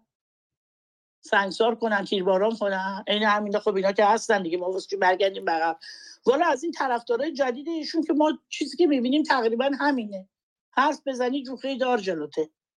یا فحاشیه یا ناموسیه یا به پدر مادرت فوش میدن یا به خودت انگ می‌زنن یا پورنوگرافی درست می‌کنن میریزن تو وبسایت. خب این کار این طرفدارای ایشونه. ایشون هم میگه هر کسی که فوش بده طرفدار من نیست. والا اونایی که ما دیدیم فوش دادن که دو هفته بعد تو لندن دور بر شما همه بودن. خب متاسفم دیگه. اگر من نمی‌تونم اینا رو بگم من نمی‌تونم فردا به این راحتی دیگه به شاهزاده رضا پهلوی رأی بدم. هر چقدرم تداوم تاریخ رو بخوام. هر چقدرم که تاریخ بزرگ Persian Empire رو پادشاهی رو قبول داشته باشم رأیمو نمیدم. خیلی قشنگ دارم میگم نه من اگه به این ترتیب باشه رأی به پادشاهی نمیدم. برای خاطر که وضعیتی که می‌بینم از اینجا یه دیکتاتوری بدتر از این چیزیه که متاسفانه حالا ممکنه اعدام و اعدام اینا نباشه. ولی همین برنامه حذف کردن و این چیزا خواهد بود. ما داریم می‌بینیم دیگه نمونهش اینجاست. مش نمونه خربار است. ببخشید آقای فارسانی و می‌دونم الان حمله ها شروع میشه ولی و حقایق رو نمیشه گفت. شاهزاده باید یه بررسی کلی بکنه اگه. بعدم ها یه چیز دیگه که خیلی مهمه که من آزار میده شاهزاده نمی‌تونه یه روز بگه من هستم من نیستم. و طرفداراشون میگن نه منظور ایشون بوده صندوق رای آقا صندوق رای به کدوم پادشاهی رای میده که میگه من می‌خوام بیام و برم؟ بیام امریکا و برم. پادشاه که نمی‌تونه دو, دو تابعیتی باشه بیاد و بره. خودش میگه ما شما چوپون نیستین نمی‌دونم چوپون نمی‌خواین گله نیستین. خب بله ما می‌خوایم که یه فیگر هد باشه پادشاه پارلمانی ایشون میگه که من نه من اگه می‌خوای من اپینین نداشته باشم من اپینین دارم خیلی هم دارم. خب نمیشه. پادشاه پارلمانی نمی‌تونه اپینین داشته باشه. بنابراین یه مقداری این مسائل هم هست. دور و بر ایشون یه به نظر من یه restructuring ی بشه. یه معلوم بشه که ما طرفدارا دنبال چی هستیم. کسایی که طرفدار پادشاهی بودن دنبال چی‌ان. چه قراره چه پادشاهی بیاد؟ دیکتاتوری قراره بیاد؟ پارلمانی باید بیاد؟ پادشاه در چه حد و حدودی چیز داره؟ بنابراین ما یه قانون می‌خوایم. یه قانون اساسی درست حسابی می‌خوایم. اگرم پایه رو اشتباه بذاریم و کج بذاریم چند وقت دیگه این پایه دوباره ریخته میشه. میاد رو سر هممون دوباره. چند دفعه می‌خوایم ما تو تاریخمون بالا پایین بشیم؟ امیدوارم این دفعه خشت این جریان صاف بره بالا. و این نسل آینده برای من خیلی امیدوار کننده است چون می‌دونه چی می‌خواد و دیگه زیر بار زور نمیره. ممنونم آقای فارسانی. بله خیلی سپاسگزارم از خانم گنجی گرامی. البته حالا شما این نگران برچسب نباشین این برچسب رو هم به من هم بارها و سالها زدن. نه ما دیگه اگه نگران بودیم نمی اومدیم حرفمون رو بزنیم. درسته هستیم تو صحنه بالاخره. بله. ما نقد اسلام کردیم گفتن اسلام ستیز. گفتم خب باشه من اسلام ستیزم. نقد پهلوی و شاهزاده رضا پهلوی کردیم گفتن پهلوی ستیز. گفتم خب باشه من پهلوی ستیز. گفتم مثلا من مرتد من خودم اعلام کردم ما مرتدان من مرتدم. بنابراین اینا متاسفانه برچسبایی است برای ایجاد خفقان. من صحبت های آیه نوری الله و آیه وفای یغمایی رو در مورد صحبت های خانم گنجی میشنویم بعد چهار نفر از دوستانی که هستن دیگه صحبت های اونها رو هم کوتاه خواهیم شنید و بعد با جنبندی پایانی برنامه رو پایان میدیم. امیدوارم آیه نوری الله یا شعرم برامون بخونن. آیه نوری الله گرامی در خدمت شما هستم. اگر نکته هست در مورد صحبت های خانم گنجی. نه من نظری ندارم. خوشحالم که سخنان ایشون رو شنیدم. پدر ایشون به حال از دوستان امیدوارم که سلام من و خدمت ایشون برسونن. من در واقع به مدیریت شما اعتراض دارم که نمی‌گذارید که بحث روی اون عنوانی که به اون عنوان دعوت شده ایم ارز کنم که ادامه پیدا کنه. و در نتیجه من حرفی ندارم و با اجازتون باید برم دنبال کارهای دیگه اینه که ازتون اجازه مرخصی می‌خوام. خواهش می‌کنم. خیلی سپاسگزارم. واقعیت روش برنامه ما یه روش گفتگو هم هست و پرسش و پاسخ برای همین شما از شما اجازه گرفتم که این پرسش و پاسخ رو هم داشته باشیم و فکر نمی کنم خارج از بحث شدیم اما در صورت اگر برداشت شما این گونه بود من برای این بحث نیومده بودم اینجا. بزرگواری در خدمت سپاسگزارم از شما. خواهش می‌کنم. مرحمت پهلوی ستیزی یا پهلوی ستایش نبود. من شاید اشتباه من اشتباه از من دقیقا همین بود. دقیقا همین بود. آیه نوری علا اگر جنبندی پایانی یه شعری حداقل برامون بخونید. نه من که شعر که نمی‌خونم برای که اصلا این دوتا مقوله رو با هم دیگه قاطی نمی‌کنم هیچ وقت. ارز کنم که نه به جنبندی ندارم نظرات خودم رو که گفتم امیدوارم که در جلسات آینده که خواهید داشت روی موضوعی که قرار با هم صحبت بکنیم بمونیم. و ارز کنم که من اصلا نفهمیدم بالاخره اینطور که از کل برنامه بخوام نتیجه خودم رو بگیرم اینه که ملت ایران آماده دموکراسی نیست. پس ما باید بریم به سراغ دیکتاتوری و استبداد و بعدش حالا خدا اجازه بده خدای نمی‌دونم زرتشت و مرتشت و حرفا اینا یه راهی رو بر ما بگذارن که اون دیکتاتوری به دیویست سال دیگه به دموکراسی برسه. من چون این مطالب رو درک نمی کنم من با اجازهتون با اظهار خوشحالی از اینکه دوستان قدیمی رو اینجا دیدم از حضورتون مرخص میشم. بله خیلی از شما سپاسگزارم. امیدوارم که در برنامه های آیندهم در کنار ما باشین. این بحث رو بیشتر با هم بشکافیم و شعر شما رو هم در همین چارچوب بشنویم. خیلی سپاسگزارم آقای دکتر خیلی ممنونم. قربان شما. من اصلا نمیگم من بحثم این بود که ما به دیکتاتوری تا من به نظرم ما به طرف دموکراسی داریم میریم چون این نسل جدیدی که الان ما داریم می‌بینیم این جنریشن جدید جونش رو برای دموکراسی داریم میده. اگه منظورشون به من بود من اصلا به این باور ندارم که ما من اتفاقا نقدم به دکتر به دکتر امیر طاهریه که میگن که ما سکولاریسم و دموکراسی تو ایران جا نداره. ما دنیا به طرف دموکراسی داره میره و سکولاریسم ما نمی‌تونیم از دنیا عقب بمونیم. و این نسل بالاخره خودشو میرسونه به دنیا. من متاسفم اگه من باعث رنجش دکتر نوری بودم هدفم اصلا همچی چیزی بزرگواری هدف من اشتباه متوجه شد. منم فکر می‌کنم یه سوء تفاهمی شد در صورت ما هم توی این اینم بگم من خواستم تو بخش قبلی هم بگم ما توی روشنگران قادسیه موزه رسمی نداریم. من موضع خودم را دارم آیه وفا یغمایی همین جور مهمانانی که میان به همین ترتیب عزیزانی که در خدمتشون هستیم نگاه خودشون رو مطرح می‌کنن. کامنت هایی که من امروز گذاشتم به روش برنامه بود دیگه. من حتی یک کامنت رو هم سانسور نکردم. ما موضع رسمی هم نداریم. و هدف ما فقط آزادی است و آگاهی و البته طبیعتا ستیز با اسلام بدون هیچ گونه رودروایسی شعار روشنگران قادسیه. این است. نبرد قادسیه نبرد ایران و اسلام همچنان ادامه دارد. این بار ایران پیروز است و همون که شاهرخ گرامی توی آهنگ مهد کهن برای ما خون سازش امروز روا نیست. هدف آزادی است. این فقط در گروه یه ملت بتشکنه. بنابراین ما توی روشنگران قادسیه سازش با هیچ کسی نداریم و حرفمون هم سراحتا می‌زنیم و هدفی هم جز آزادی و آگاهی نیست و کامنت ها دیدگاه ها همه بر اساس آزادی بیان هست. آیه اسماعیل وفای یغمایی نازنین اگر شما سخنی هست بفرمایید که بریم صحبت چهار عزیزی که در کنار ما هستند رو هم بشنویم. جنبندی پایانی هم باز خدمت شما برخواهم گشت. میکروفون شما رو من باز کنم.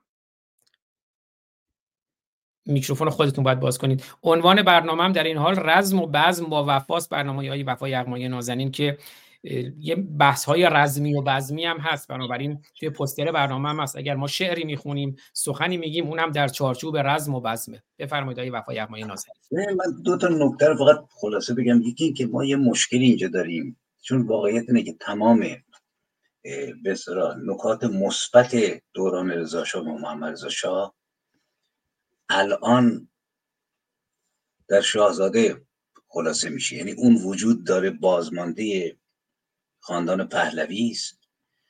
و ما با توجه بکنیم من واقعا معتقدم شاهزاده گرامی باید در مقابل این حضراتی که من بارها به صورت تاپلو نوشتم نوشتم هر نوع دفاع غلط و خشن از پهلوی و شاهزاده رضا پهلوی بهترین سلاح برای ویران کردن مثبتات پهلوی است.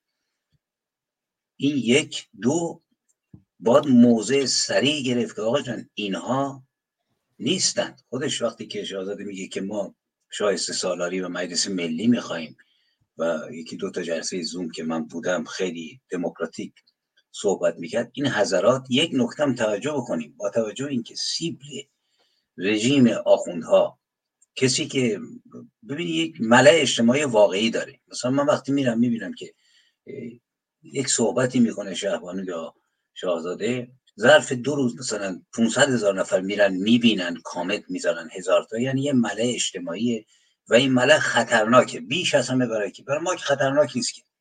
ما که وحشت نمی‌دونیم اون کسی که میترسه رژیمی در وهله اول خود خامنه است. بنابراین توجه بکنیم که به وضع بسیار پیچیده.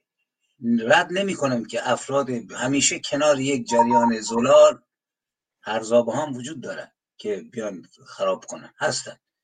ولی توجه بکنیم که می‌تونه به صورت پیچیده ای کسانی بیان که ظاهرا خیلی پهلوی ستا هستن ولی در عمل کاری بکنن که آبروزی بکنن.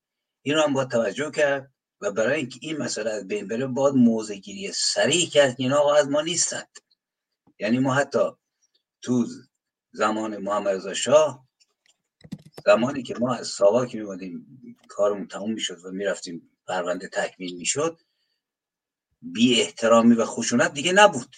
به هیچ وجه فوش نمی‌دادن. تو دادگاه می‌گفتن آقای فلان فلان خودتون رو معرفی کنید دانشجوی فلان بشینید دفاع کنید فلان کنید. این فهاشی و حتاکی و بد و بیرا اصلا فرهنگ حتی درون نهاد امنیتی هم نبود. که الان یه نفر بیاد مثلا یه چیزی بگه. بعدشون بعضی نکات. مثلا همین ماجرایی که رخ داد برای آقای حالوی گرامی که ایشون میگه هفت بار اومدن خلاصه اسای ادب کردن. حسین با دفعه اول خوابون تو گوش طرف. نذاش که هفت بار این کار بکنه. بعد به چه دلیلی باید آدم آروم بشینه؟ و یه گزک دست یه نفری بده که بیاد این کارو بکنه. باید معرفی کرد به پلیس کسی که توهین می‌کنه. اگه معتقد که میگه آقا من پهلوی ستام ولی به بقیه توهین می‌کنه. باید همون جایی که بیادبی کرد فوش داد تو مراسم معرفی کرد به پلیس اینا رو. تو اروپا یک توهین به یک فرد یک توهینی که جانی یا ناموسی این جرم اینجا. اینه که من پیشنهاد می‌کنم یک باید موزگیری سریع در رابطه هرزابه هایی که این کارا رو می‌کنن. دو باید شناخت که ببینید رژیم بسیار پیچیده عمل می‌کنه. با کمک دوستان شرقیش که نهادهای امنیتی یکی از راه خراب کردن اینه که از بیان هواداران ایجاد بشن که این افتضاحات رو بار بیارن. این نکته که من خواستم که توجهتون جلب کنم بله خیلی سپاسگزارم. عزتون کوتاه صحبت دوستان در کلاب هاوس رو بشنویم. دوستان هر کدوم در ماکسیموم پنج دقیقه نگاهشون رو بگن. کوتاهتر که بهتر چون الان دو ساعت و رب شده برنامه. که بعد هم جنبندی خانم گنجی رو و هم جنبندی های وفای یغمایی رو خواهیم شنید. اون مسئله هم که پیش اومد مسئله نبود. فکر می‌کنم بیشتر یه سوء تفاهم بود. و ما در هم در چارچوب برنامه بودیم هم در چارچوب آزادی بیان و امیدوارم که آیه دکتر نوری علا هم این سوء تفاهم براشون برطرف شده باشه. خانم گنجی هم هر آنچه که گفتن در چارچوب عنوان برنامه بود. و اگر شعری هم خونده شد که خواهش من بود هم از ایشون هم آیه وفا یغمایی این برنامه اساسا برنامه آیه وفا یغمایی به عنوان رزم و بزم با وفا. من ابتدای برنامه هم گفتم من نگاه های خودم دارم اما واردش نمیشم چون حال جای دیگه نگاه هم رو گفتم. مهرزاد انوشای گرامی خوش آمدید. خوشحالم که در کنار ما هستید. بعد از حد اکثر پنج دقیقه صدای زنگ رو خواهید شنید. لطفا دیگه بعد بس رو جمع بندی کنید. بفرمایید مهرزاد انوشای گرامی. خیلی خیلی سپاسگزارم آزاد عزیز و همگی دوستان و نازنینان که در کلاب هاست هستن. در یوتیوب هستن به خصوص استادان بزرگواری که من امروز با افتخار در کنارشون بودم و باید واقعا این لحظات رو غنیمت دونست. خدمتتون از کنم که البته آزاد جان شما فرمودین که راجب یه بحثی که آقای تاهری مثل که دیروز توی کلاب هاست بودن که ایشون گفتن من با فروپاشی و براندازی مخالفم به نظر من یک مقداری متوجه ما نشدیم. ایشون با لغاتی مثل فرو پاشی و براندازی مخالفت دارن. ایشون گفتن فروپاشی معنی و فهوایی درش هست که نابودی کشور خب کسی دلش نمی‌خواد مرزاد جان ببینید مهرزاد جان برای اینکه همون که فرمودن در چارچوب title هم باشیم. آره, آره. اینو من توضیح بدم. ایشون گفتن من با براندازی مخالفم. شاهزاده رضا پهلوی هم گفتن براندازی در ادبیات من نیست. گفت با فروپاشی هم مخالفم. گفت من با بازسازی و تغییر رژیم نظرم دقایقی بعد یکی گفت تغییر رژیم منظورتون regime change گفت نه من منظورم regime change نیست. به هر حال اون رو بگذریم در مورد پهلوی ستیزان و پهلوی ستایان اگر نکاتی داریم بفرمایید. بله خواهش می‌کنم. منظورم اینه که آقای تاهری در لغت یه مقداری حساسیت دارن. فارسی می‌خوان بگن من تغییر رژیم دوست داشتن بگن. حالا بگذاریم از اون بس واقعا این دوستان این تلویزیون من و تو واقعا با یک چند تا مستنداتی که ساخت به نظر من واقعا کمک بزرگی بزرگی به جوانان میهن ما کرد. بسیار بسیار این مستندها اثرگذار بوده و به نظر من توی این 7 ده سال خیلی ما می‌بینیم که در جمع دانش آموزان جوانایی که به هر حال امروز میان و صحبت از پادشاهی پهلوی می‌کنن فریاد رضا شاه رو شاد می‌زنن.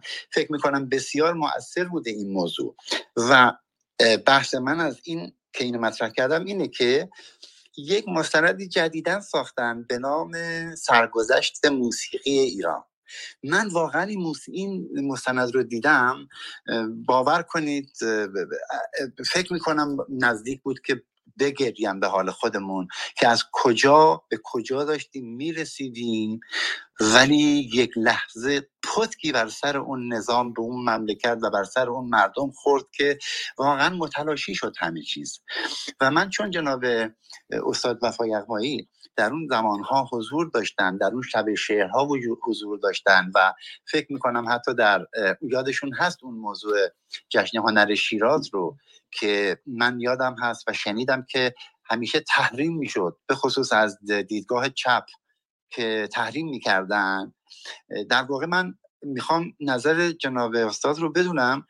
در اون در اون زمانی که مثلا در ایران داشت تالار رودکی ساخته می‌شد مردم ایران رو به سمت اپرا و به قول معروف بزرگترین موسیقیدان های جهان رو دعوت می‌کردن در ایران. فرانک سیناترایی بود که در استادیوم آزادی بیاد نمایش بده و ایرانیان رو داشتن با جامعه غربی آشنا می‌کردن. در واقع داشتن اون تمدن رو به یه نوعی از طریق هنر وارد مملکت می‌کردن که من میگم متاسفانه به یک جایی ما رسیدیم که خمینی آمد و گفت خم... موسیقی حرامه.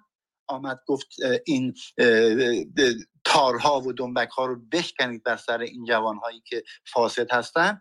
ما اون زمانی که این اتفاق افتاد جناب استاد شما کجا تشریف داشتید و آیا شما هم تحریم کردید؟ آیا شما هم جزو کسانی بودید که تحریم می‌کردید؟ من یک روشنگری می‌خواستم بفرمایید در رابطه با همین موضوع هنر و اون حرکات یا اون زحمت هایی که شهبانی ایران میکشیدن در این زمینه ها و ما امروز می‌بینیم بخشی هستن که متاسفانه میان به یه نوعی شهبانی ایران رو مورد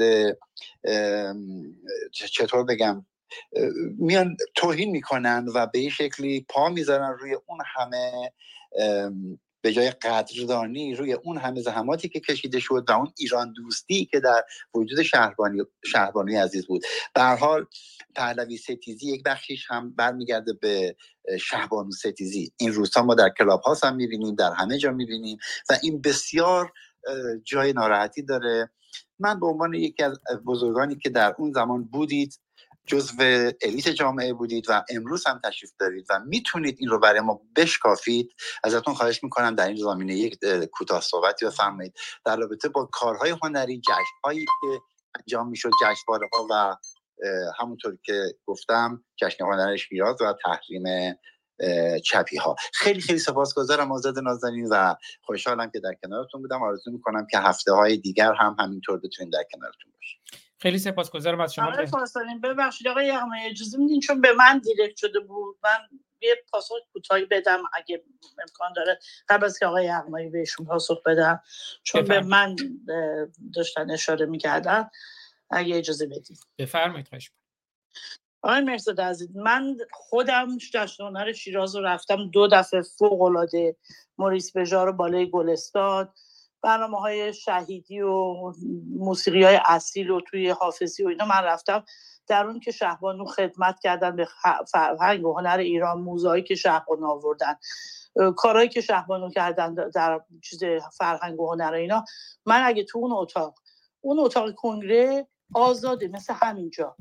بعضی یه نظرهایی دارم بعضی من, من کاملا تو اون اتاق هم حالا نمی‌دونم آقای فارسانی بود نه بچه های کنگره اینجا می‌دونم دفاع فول فورس می‌کنم از کارهایی که شهبانو در راه فرهنگ و هنر ایران رفته باش رفتن ایشون توی این جزامی که من حاضر نبودم دست بزنم.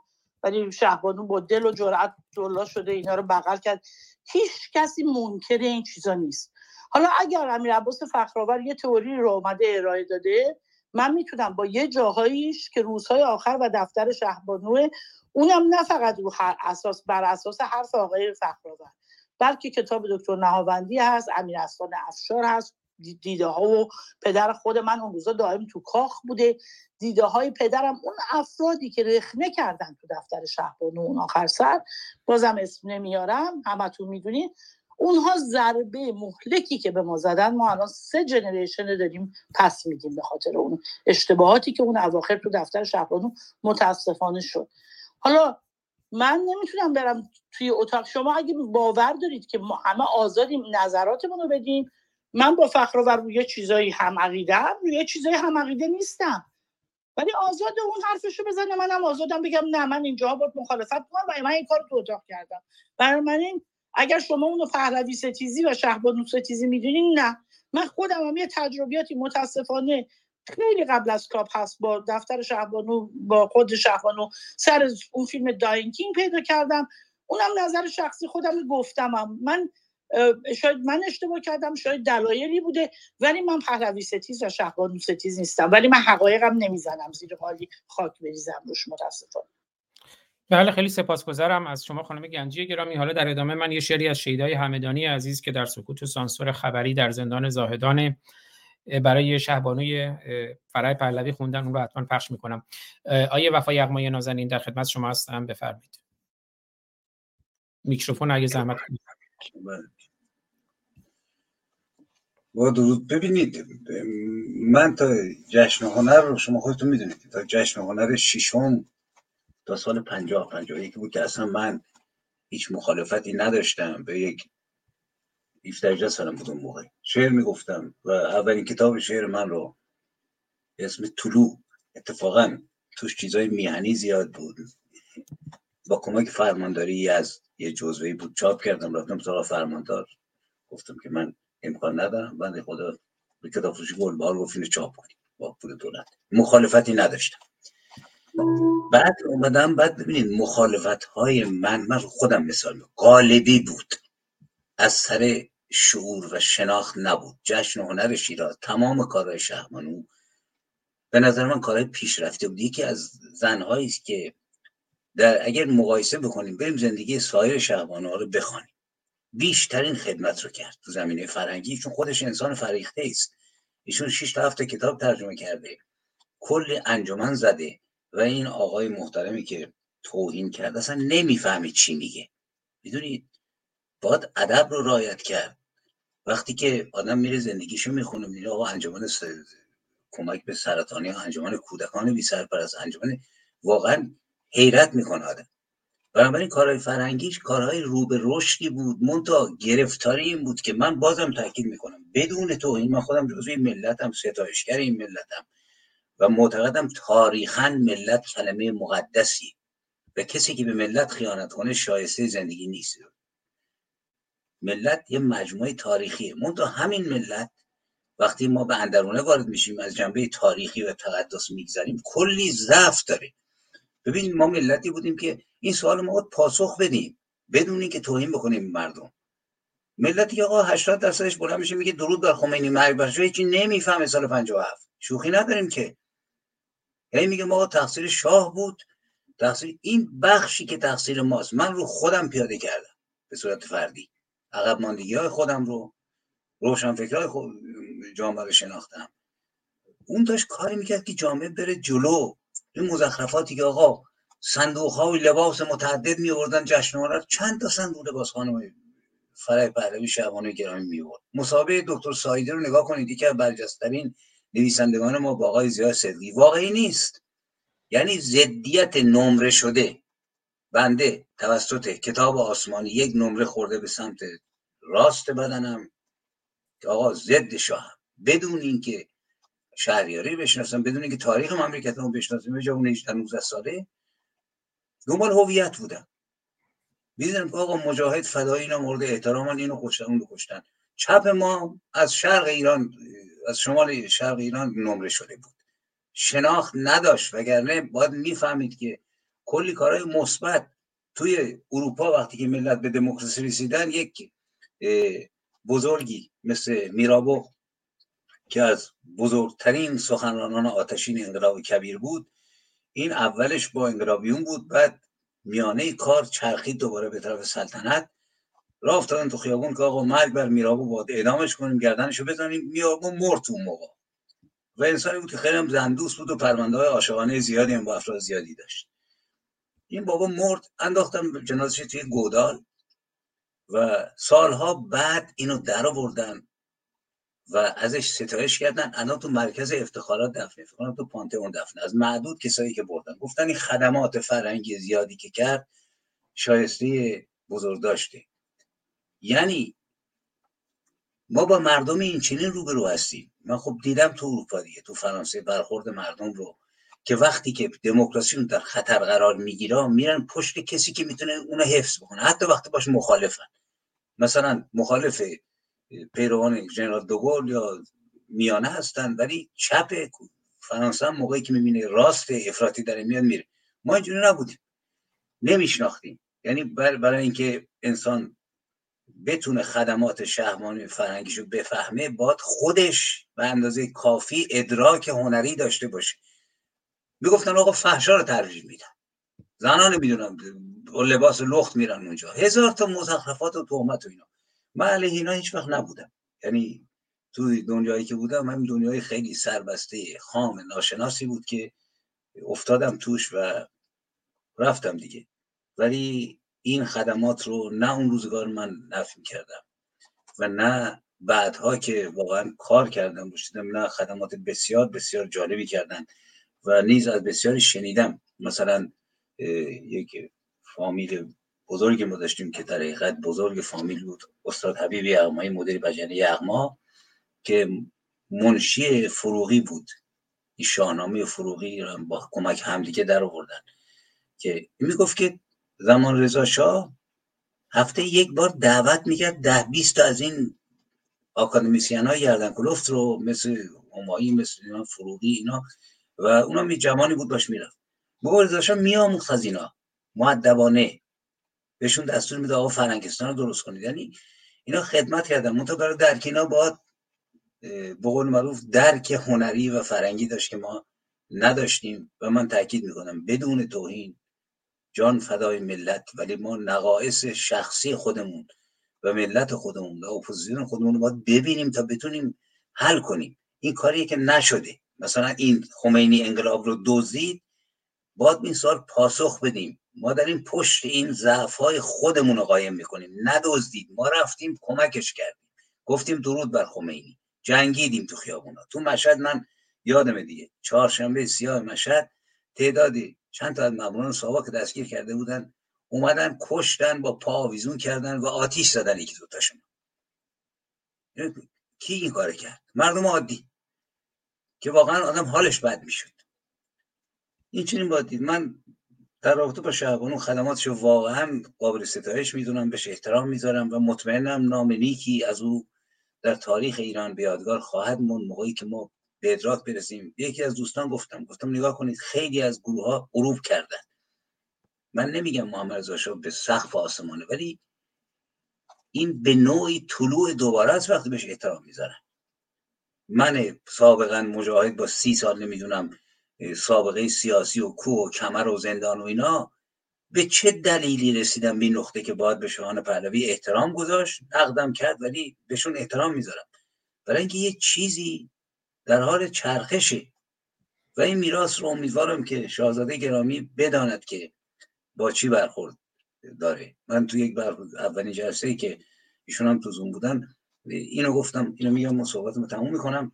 ببینید گفتم که شاهزاده گرامی کار شما کار بهرام گوره که موقعی که خواست به سلطنت برسه تاج رو گذاشتن میان دو شیر و اون با گرز هر دو شیر رو کشت و شجاعت خودش نشون داد شد شاه.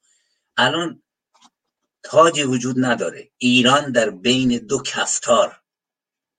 دو امامه بر سر در حال دریده شدنه.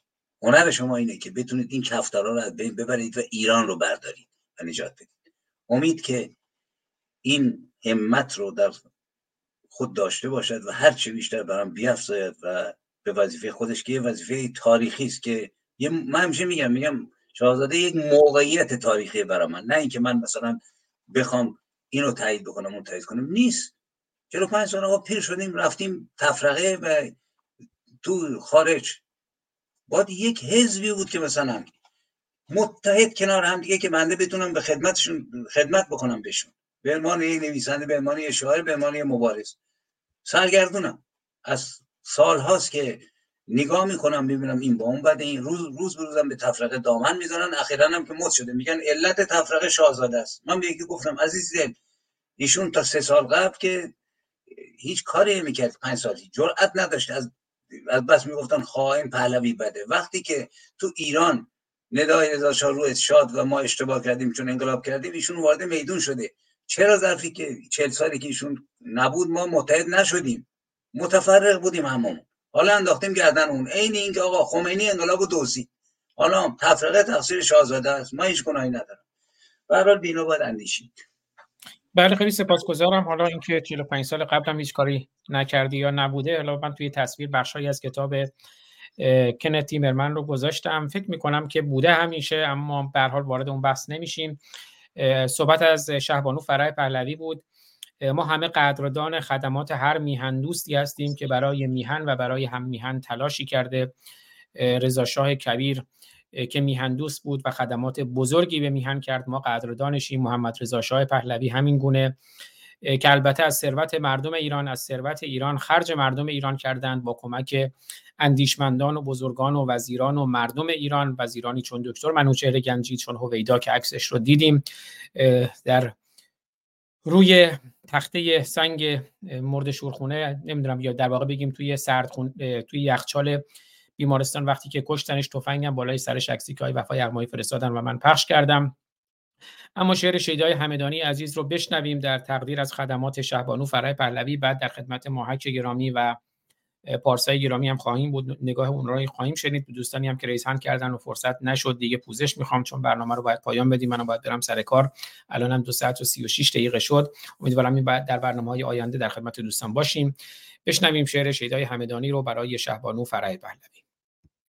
برای روزایی که کردیم سیاه به جای نفس می کشیم درد و آه روزای سپیدی که عزما نمود مثل قلب و امامه هاشون سیاه. می‌دونی تاوون چی رو پس میدیم؟ همین که شکستیم دل و قلب شاه. جهان پر بود از شاه و شاه شهان. تو بودی تو ای بهترین پادشاه. پیامی به شهبانوی مهربان. ببخشا تو مادر مرا زین گناه. قسم بر شرافت به ایران به خون که جبران نمایم من این اشتباه.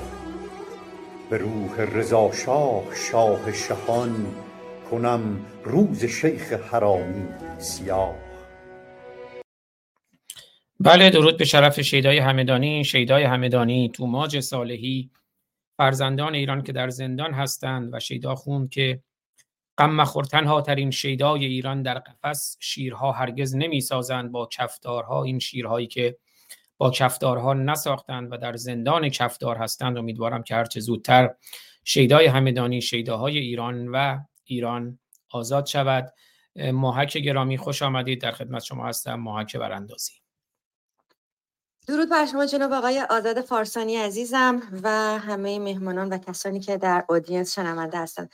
جا فارسانی عزیز من تمام صحبت که می‌خوام بکنم رو نوشتم و تلاش کردم تو پنج دقیقه تموم شه. فقط قبلش خدمت شما بگم که اگر روم شما نبود این صحبت کردن من بیفایده بود. من نمی‌تونم این حرفا رو توی روم های دیگه بزنم. چون شما رو همیشه در واقع در مسیر اسلام زدایی و روشنگری تو این زمینه دیدم و می‌دونم که اون آسیبی رو که این جغرافیای سیاسی توسط ترجیح شاهان و رهبران این خاک از بابت اینکه اسلام رو ترجیح دادن همیشه متاسفانه به جای انتخابشون اینکه از مردم باشه. من برداشتم اینطور هست می‌تونید نقدم بکنید من می‌دونم که این اتفاق هم خواهد افتاد. طبیعتا صحبت هایی که سلطنت طلبان می‌کنند و یا متاسفانه حتی چپ های کلاسیک ایران می‌کنن قطعا با تمام اون حجمه هایی که به درک و نگاه سیاسی مردم وارد می‌کنن این هست که رای بر بیشوری مردم و عدم آمادگی مردم برای داشتن فضای دموکراسی است. من می‌دونم که بالاخره توی این تاریخ چه رضا چه خیلی از کسای دیگه که تو تاریخ اسمی ازشون نیست برای این خاک زحمت کشیدن همین الان هم همینطور و شاید در تاریخ بعدا اسامیشون وقتی ثبت شد آیندگان باهاش روبرو بشن.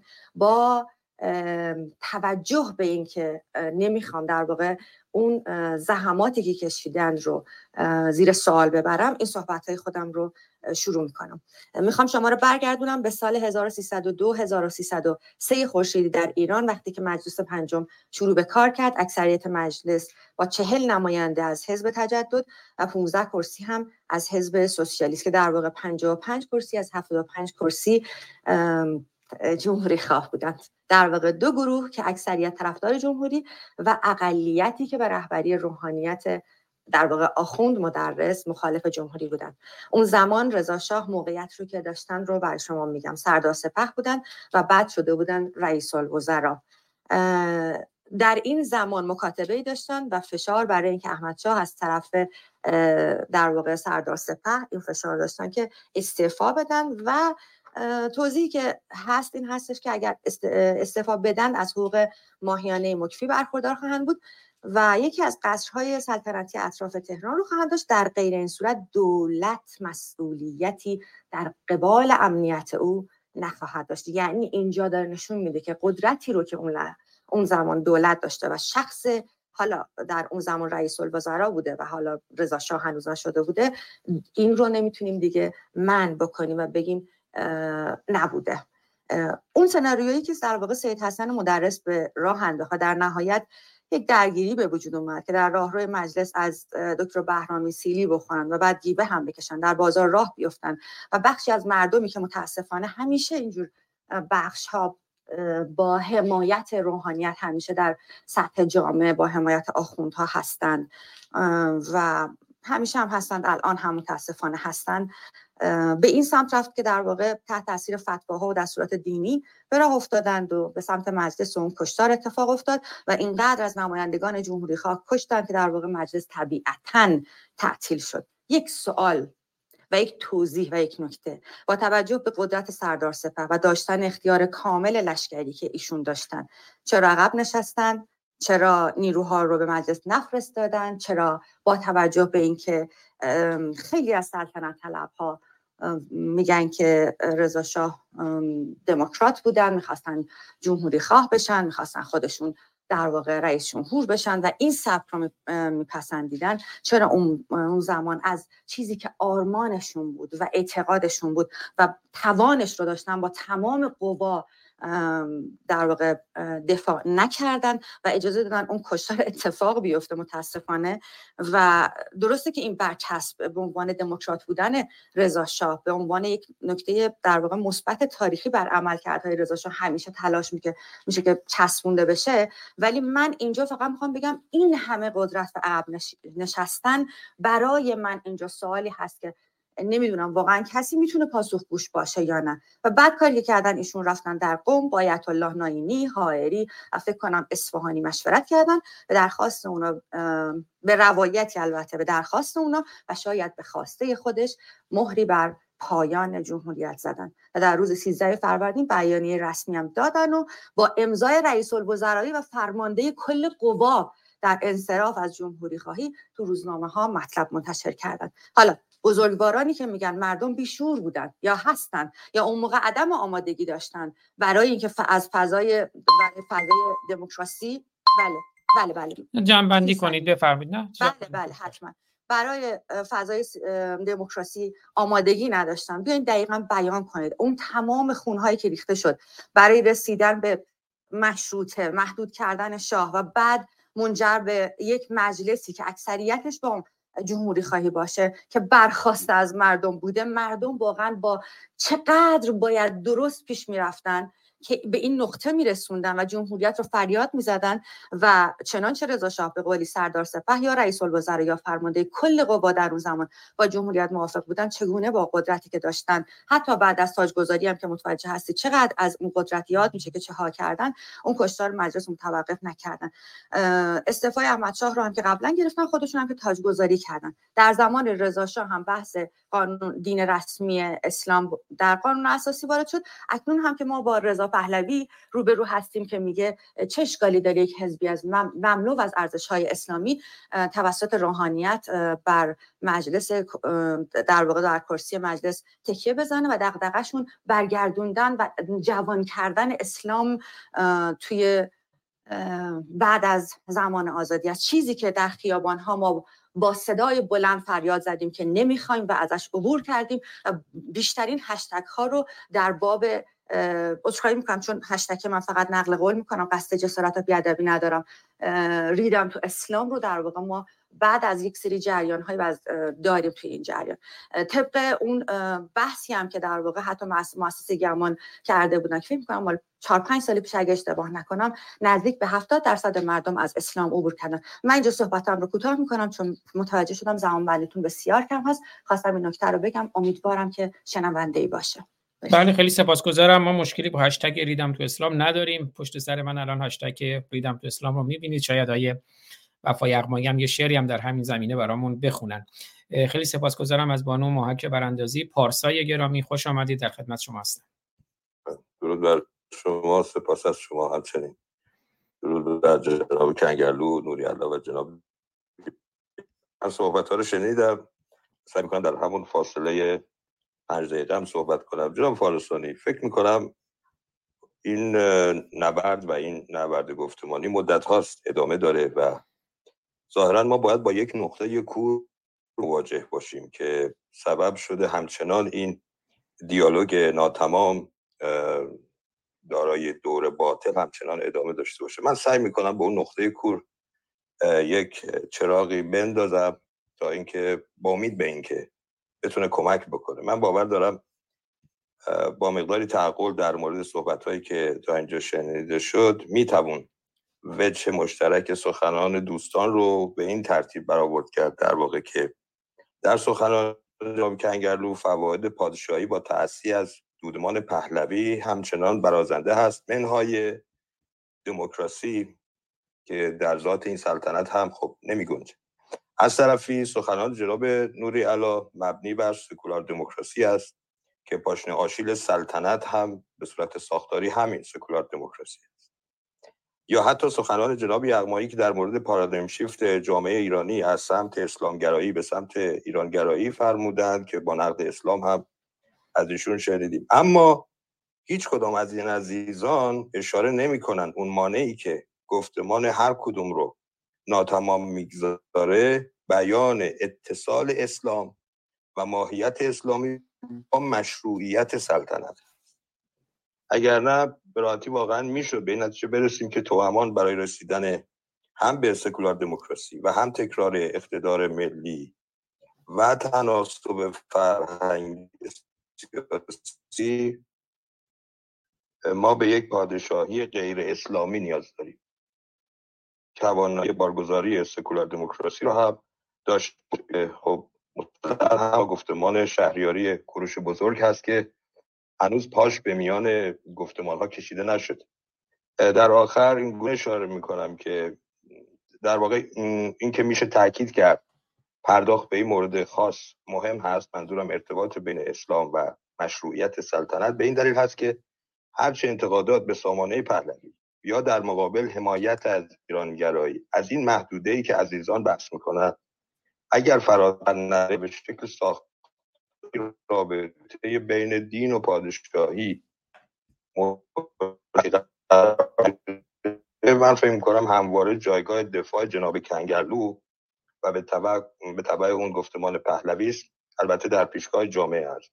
دست بالا رو خواهد داشت و انتقاد سایران و های وطن پرستانه حتی ایرانگرایانه ایشون هم باورپذیر نخواهد.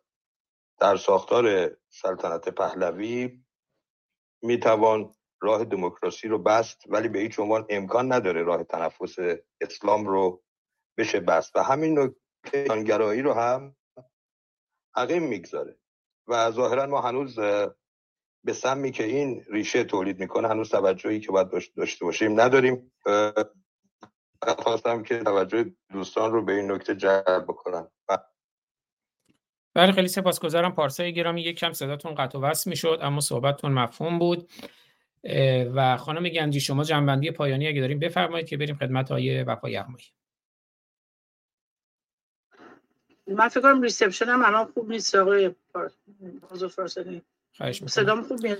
بله صداتون هست. اگر سخن پایانی هست میشنوید. همین من من متاسفم من اصلا به هیچ وجه نمی‌خواستم دکتر ریالان ناراحت کنم. قصدم این نبود و خب این بحثا باید بشه و امیدوارم واقعا شاید هم اثر بذاره شاید شاهزاده حالا نقد های ما رو جواب این بدن؟ توی یه مصاحبه تو اینستاگرامی بزن یه دی نقد بکنم جواب بگیرم. شاید روشن بشه برای همه سوالایی که داریم. و واقعا متاسفم من نمی‌خواستم اصلا اتاق به دیرکشن دیگه ببرم. اشکال نداره این از لوازم دموکراسی. فکر من استنباط اینکه شما اشتباهی کردین رو ندارم. فکر می‌کنم یه سوء تفاهمی شد. و اینم لازمی دموکراسی و سکولاریسم و همون نگاهی است که خدای نوریالا دارن. امیدوارم که این سوء تفاهمم برطرف بشه. فکر نمی کنم مسئله خاصی بود. در صورت از شما خیلی سپاسگزارم. خانم گنجی چیزی می‌خواستیم بگیم؟ ببخشید. نه نه از شما ما تشکر من هم در صورت متاسفم که و امیدوارم اگر در من همیشه گفتم این برنامه ها اگر قوتی داره از عزیزان و روشنگرانی هستن که تشریف دارن و هر ایرادی داره اون ایراد رو به من ببخشایید. پوزش من رو همه شما عزیزان خانم گنجی آیه وفا یغمایی آیه نوری امیدوارم که پوزش من رو بپذیرند. دغدغه ما این فرزندانه. بشنویم همون که همیشه یه وفا یغمایی اشاره می‌کنه. کودکی که شیر سگ می‌خوره و نهایتا امتیازی که پیدا می‌کنه اینه که روزی یه کمی نون پیدا کنه توی اون شیر سگ بریزه. سگ داخل قچامون زایده سگ و داداشم دوشیدم خورد چند روز گرسنه مونده بودی؟ در روز مونده بود. من بودم با این با برادرم. پنج هیچی برای خوردن نداشتی؟ نه. چیکار از دستم بر نمی اومد مجبور این بادرش دیگه دوشیده. بعد کردن بله و این وسیعت نامه یسنا رو که می‌بینید دختر 11 ساله یاسوج. من وسیعت نامش رو براتون می‌خونم. یسنا دختر کلاس ششم اهل یاسوج دست به خودکشی زد و امروز به خاک سپرده شد. پدر او به خاطر برق گرفتگی قطع نخاع شده و مادرش طلاق گرفته بود. یسنا و خواهر کوچکش یکتا نزد پدر بزرگ خود زندگی می کردند. او قبل از مرگ وسیعت نامه خود را خطاب به زنمویش زنمو تاهره نوشته بود و گفته بود از زندگی سیرم. نوشته بود خداحافظ زنمو تاهره جان. یک تا گوشیم سی خودت. یاسوجی بختیاری یاسوجی نوشته لوری نوشته. خداحافظ خداحافظ زنم مطاهره جان. یک تا گوشیم سی خودت یادگاری. یه دست لباسم رو بده سهر یادگاری. زنم مطاهره دلتنگت میشم. خداحافظ زنمو از زندگی دیگه سیر وایلومه مواظب یکتا باش. زنمو من یکتا رو به تو سپردم. خداحافظ. و خودکشی پسر دانش آموز با روسری مادر. پسر دانش آموز با, انگیز با انگیزه نامعلوم خودش را در نبود خانوادهش در اتاق خواب خانهشان با روسری مادرش حلق آویز کرد. اینها خبرهای رسمی که می‌بینید و خبر رسمی مرکز آمار ایران که در شش سال گذشته 184 هزار دختر زیر 15 سال به کودک همسری کشیده شده. اینا قتله. هر کسی که کاری بکنه برای کاهش این قتل ها و کاهش این رنج ها هر کسی می‌خواد باشه. من شخصا نوکرشم. من شخصا نوکرشم. هر کسی کاری بکنه. و اگر کسی کاری نکنه یا مانع کارها بشه من شخصا به سر تا پای هیکلش میرینم. به همین سراحت فرقی نمی‌کنه کسی باشه. من هم کسی نیستم. پاینده ایران. آیه وفا یغمایی نازنین در خدمت شما هستم. امیدوارم شعری برامون بخونید که شاید آلام رنج هامون باشه آلام رنج های ایران باشه. که امیدوارم این رنج ها آلام پیدا نکنه که درمان پیدا کنه. میشنویم شما رو. میکروفون رو اگر زحمت می‌کشید. الان بازه ببینید من یه شعری براتون بازم در رابطه با ایران می‌خونم که غم همه ماست. و فقط پیشنهاد می‌کنم این بحثی که امروز داشتیم باید ادامه پیدا بکنه. برای اینکه بسیار گسترده است. همین سوالی که این قبل از این درباره اینکه چرا مجلس بسرا جمهوری خواهد کشتن و چرا جمهوری نشد اینا. ببینید یه بحثه. ما رو صد در حرکت می‌کنیم. من نمی‌خوام من اینجا بحث بکنم. مملکتی که 92 درصدش بی سوادن به عرش نبریم ما. این ملت اگر جمهوری می‌شد شورش می‌کردن. دنبال مدرس بودن. یعنی زمان رو ما گم نکنیم. یعنی تئوری ها خیلی زیباست.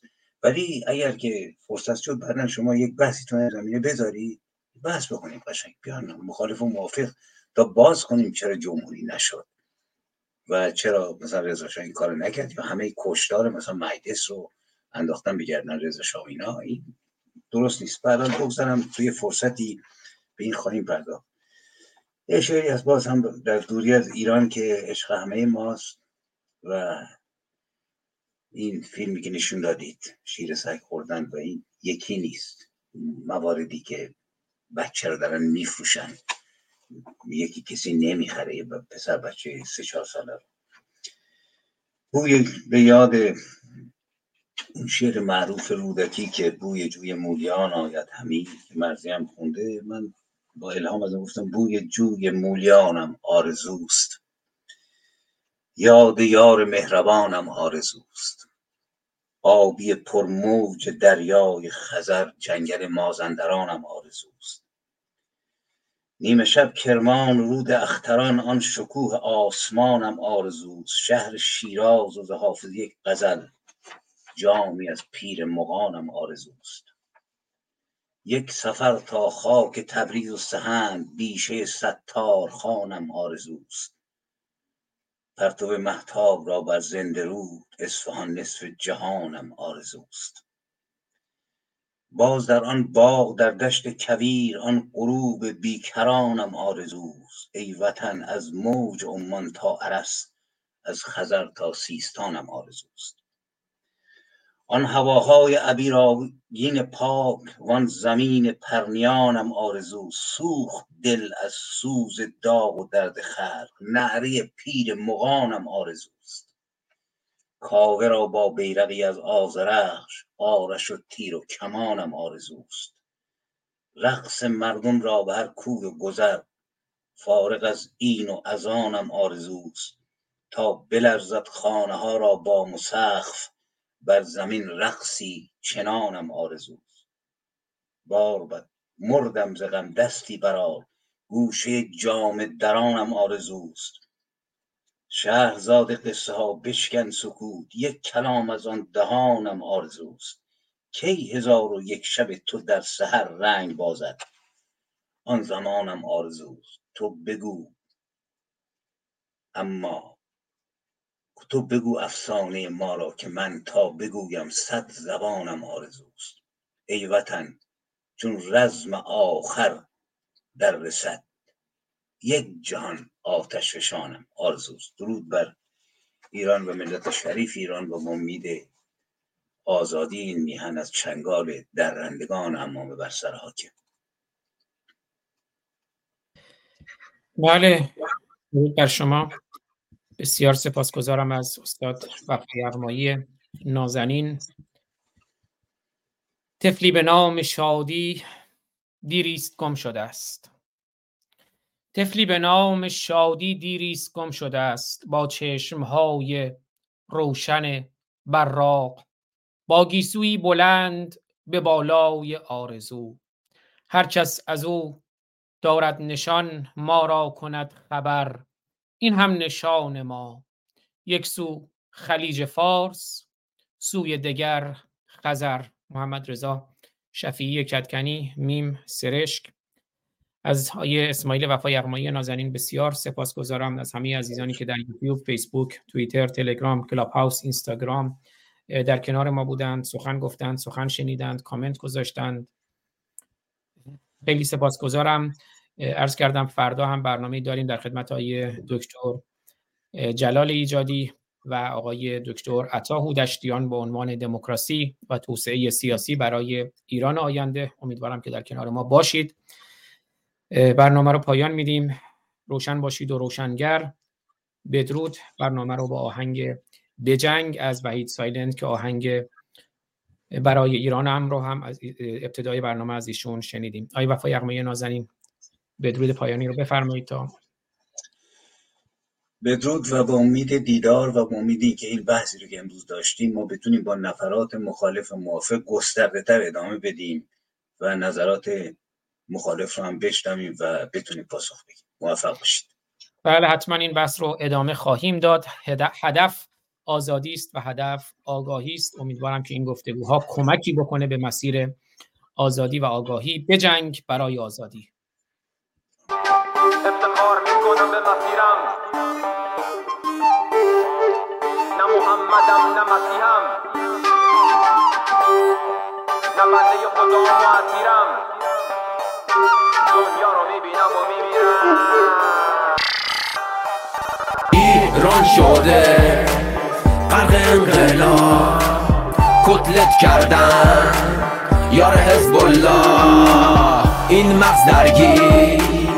پر از انتقاد ایران خونه. وقت انتقام. طوفانی ویرانگر مثل تورنادو. بیشرفیت تو اگه باشه حق با تو. شمشیر رو از رو بستن پس به جنگ. تناقض قشنگ. دیدی مشتی کس تر از هم؟ آره ملی جک دورو برش کلی کون باره چه شاه رهبر شیخ و خانزاده نوکری مردمی چه منتی نداره. حالا تو هی توهم بزن دوباره. مرکز گرایی بیت و درباره. انقلاب کف خیابون جریانه. هر براندازی خودش یه پاسر داره. قدرت سانسور و کلی مرز داره. چشکور کردن جنگ تیر باره. خودشونو از طرف خدا می‌دونن محدودن قفل قرآن میمونن. ایران شده. غرق انقلاب. کتلت کردن. یار حزب الله این مغز درگیر. پر از انتقاد.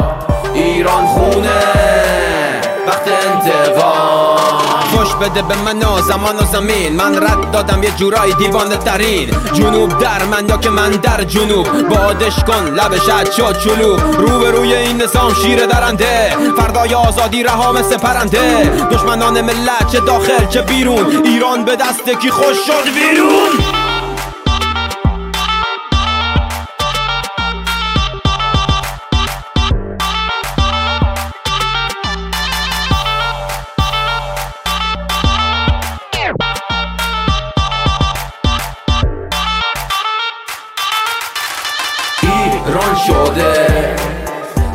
انقلاب کتلت کردن.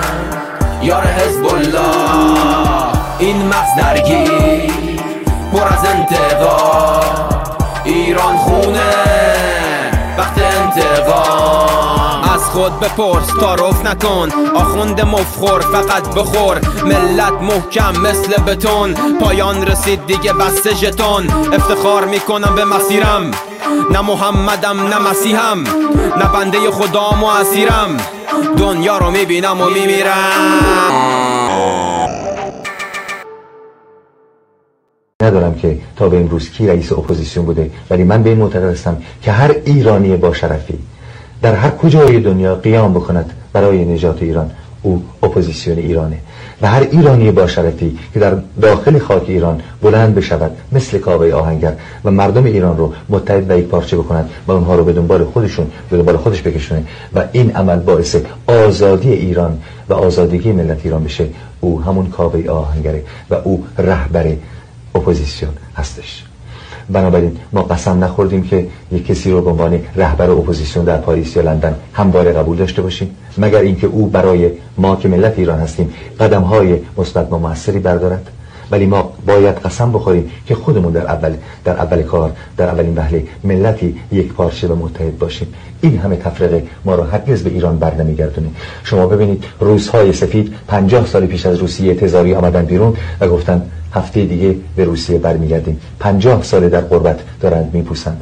نگذارید در غربت بپوسید و تاریخ کشورتون رو به دست کسانی که دارن تاریخ ایران رو لگت بار می‌کنن. نسپارید. با وجود تمام مسائل چون به این معتقد هستم که ما بلند خواهیم شد ما برخواهیم خواست و موفقیت با ما خواهد بود چون به این معتقدم و می‌دانم که ما به زودی به کشورمون باز خواهیم گشت. به شما از زبان حافظ می‌گویم. نفس باد سبا مشک فشان خواهد شد. عالم پیر دگر باره جوان خواهد شد. امیدوارم که برخیزید با ما برخیزید برای آزادی ایران مبارزه کنید و بدانید که حق با کسی است که می رود و حق رو می گیرد حق رو هرگز به شما نمی دهند به خاطر حق باید بلند شید و بجنگید. خدا نگهدارتون باشه ما پنج دلاوران که از یک پشتیم در عرصه روزگار پنج انگشتیم. گر فرد شویم در نظرها علمیم. یعنی ضعیف و شکست شدنی خواهیم بود.